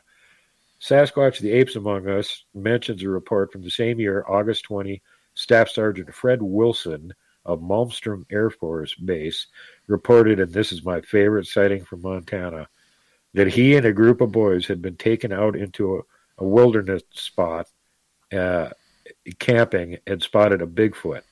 Wilson said the group spotted a quote, 15 foot creature on a ridge in Belt Creek Canyon. The incident occurred at 2 in the morning. Heavy rain had moved into the area, leading the group to break camp. They were on their way to their vehicles when they heard noises that attracted their attention. By a flashlight beam, they saw a very large, hairy creature standing near a clump of bushes. According to Wilson, the thing was, quote, covered with long hair, having no neck, and standing on two legs. It was Wilson who estimated the extremely large height of 15 feet. One member of the party grabbed a shotgun and fired two shots in the creature's direction as it started running toward them. They made it into their cars and fled the scene. Wilson later took a polygraph test and passed. Uh, the guys, they don't include it in here, but his eyewitness statement on what it looked like is he said it looked like a Mack truck coming at them. Ooh. It was 15 feet tall, it was taking 40 foot strides, and it scared the living hell out of them. They barely could stay in front of it. It got caught up to the vehicle and buffeted it a couple times before they got going fast enough to put distance between them. So it was apparently not happy. No kidding. Uh, around the same time, but farther west on the outskirts of Missoula, hmm, Missoula. Oh yeah, that's where I live. A young girl out horseback riding had a daytime encounter with a Bigfoot. The girl was riding in a wooded area bordering the Rattlesnake Wilderness. It was a peaceful summer ride until both the girl and her horse were startled by something unusual. As she recalls, quote, My horse stopped dead in its tracks and we rode through a meadow. There I was, face to face with a Bigfoot that was about ten feet away from me. It was peeking out from behind a tree. It just stood there looking at me and didn't make a sound.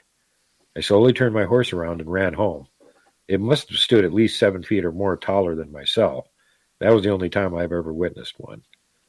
The woman reported her sighting years later, 1997, to the BFRO. She adds a note in the 97 statement that indicates activity still continuing in the region. She says, as of today, my husband and myself built a home on the Clark Fork River on the outskirts of Missoula. Hey, that's where I live. And over the last two summers, we heard an odd sort of scream that sounds almost like a prehistoric bird, really gravelly, and it travels very fast, covering a lot of ground. This sound only happened in the summertime, usually right before daybreak or right after midnight. And the neighbors have also heard it, but no one can figure it out. It kind of sends chills down your spine, and all the neighbor dogs start to bark, like in your tape recordings. The witness was indicating recordings of purported Bigfoot sounds. The witness also added that her grandparents had spotted a Bigfoot 30 years previously. The couple saw the creature running through a river bottom near their home in the Swan Valley. They said it looked like a hairy man loping through the brush on the river bottom that ran in front of their home. Apparently, Boy Scouts in Montana have a high probability of encountering a Sasquatch because yet another troop of scouts spotted one in July 1978 in Lewis and Clark County. According to the brief report given to me, a jamboree was being held near the town of Helena, and two young scouts spotted one of the creatures at the edge of the river. The beast was described as gorilla like and about six feet tall. The two boys observed the creature picking leaves off a bush and eating them. After a few moments, the Bigfoot walked into the trees and disappeared. Unfortunately, no further details were provided, nor was the original source of the account reported to me. A hunting trip in the fall of 1978.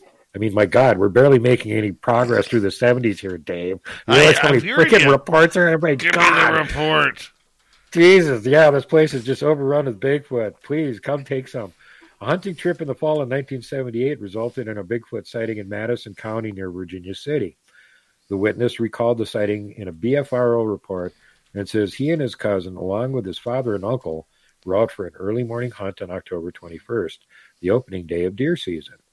The reported witness and his cousin were riding in the back of a pickup truck as the group made its way up Alder Gulch. The pair was scanning the area looking for deer. On their right was a hillside meadow covered with thigh high sagebrush. They spotted what they first thought was another hunter, but quickly realized the figure was in all black, something a hunter would never do. Looking at the figure, they realized it was an animal of some sort, and they knew what they were observing. As the witness recounts, make no bones about it, the animal had the distinctive dome shaped head with no neck, broad shoulders, and was solid black. The animal was facing us and slightly bent forward and looked as if it was resting its right arm on its right knee. It occurred to me that he or she knew it got caught out in the open and it was just going to sit there motionless and hope we would drive right by. The closest tree line was about 50 yards away from the Bigfoot, and it had taken us only about 15 seconds to get back to where we could see the sagebrush meadow again. the witness later stated that the figure had, quote, no neck, and both men recall the incident to this day. The witness added, quote, I have hunted most of my life and have seen most animals that live in these woods. My cousin has been hunting all his life and knows every animal there is in the woods as well. We'll never forget that morning, and we talk about it with each other occasionally. Kalispell, yet another town in Montana's newspaper, the Weekly News, reported an incident in June 1979 involving two men who told Whitefish police that they had found tracks in a stream bed. A group of officials, including a game warden, a forest ranger, and a police officer, went out to investigate the report. Now, how different is that from some other states? You give them a report and they laugh at you and tell you to go away. Here they send out a friggin', you know, team. Go investigate. It's probably legit. We get Bigfoot reports all the time. They're all over here. The men found three clear prints on a sandbar, several others on a gravel bank, and more in a nearby pasture. The tracks are 17 inches in length, 9 inches wide, and showed a stride of almost 5 feet. The game Holy. warden estimated the creature was in the neighborhood of 700 pounds. Oh. A pla- yeah, and that's probably a light guesstimate.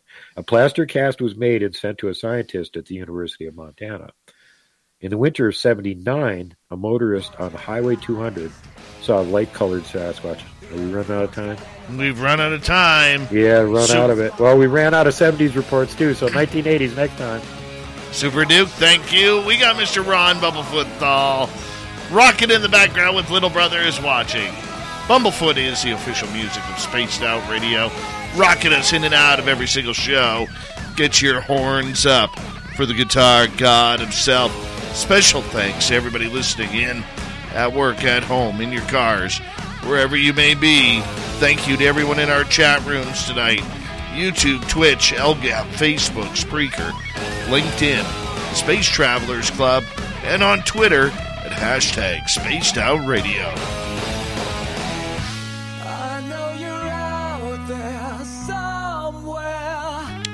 Remember, this show is copyright by Spaced Out Radio and SOR Media Ventures Limited. Thank you so much for choosing to share your evening with us, because together, my friends, we own the night. Mr. Bumblefoot, we need a favor. We need you to take us home.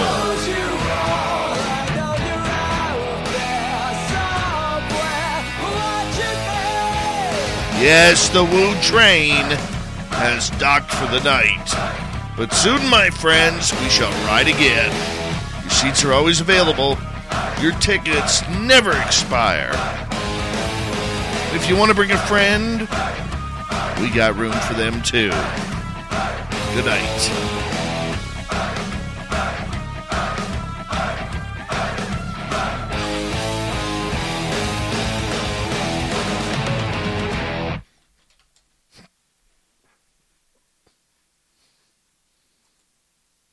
Hey, Diane, holiday shopping? All done. Everyone's getting the new iPhone 15 from T-Mobile, and T-Mobile's covering the cost. Plus, I got four lines for 25 bucks a line per month. I got to get to T-Mobile. Get four iPhone 15s on us with eligible trade-in when you switch to T-Mobile.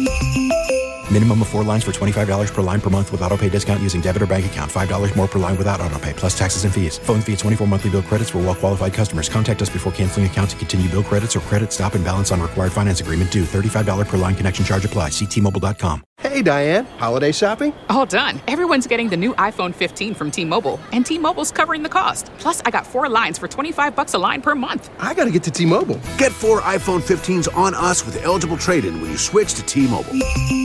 Minimum of four lines for $25 per line per month with auto pay discount using debit or bank account. $5 more per line without auto pay, plus taxes and fees. Phone fee at 24 monthly bill credits for well qualified customers. Contact us before canceling account to continue bill credits or credit stop and balance on required finance agreement due. $35 per line connection charge apply. Ctmobile.com.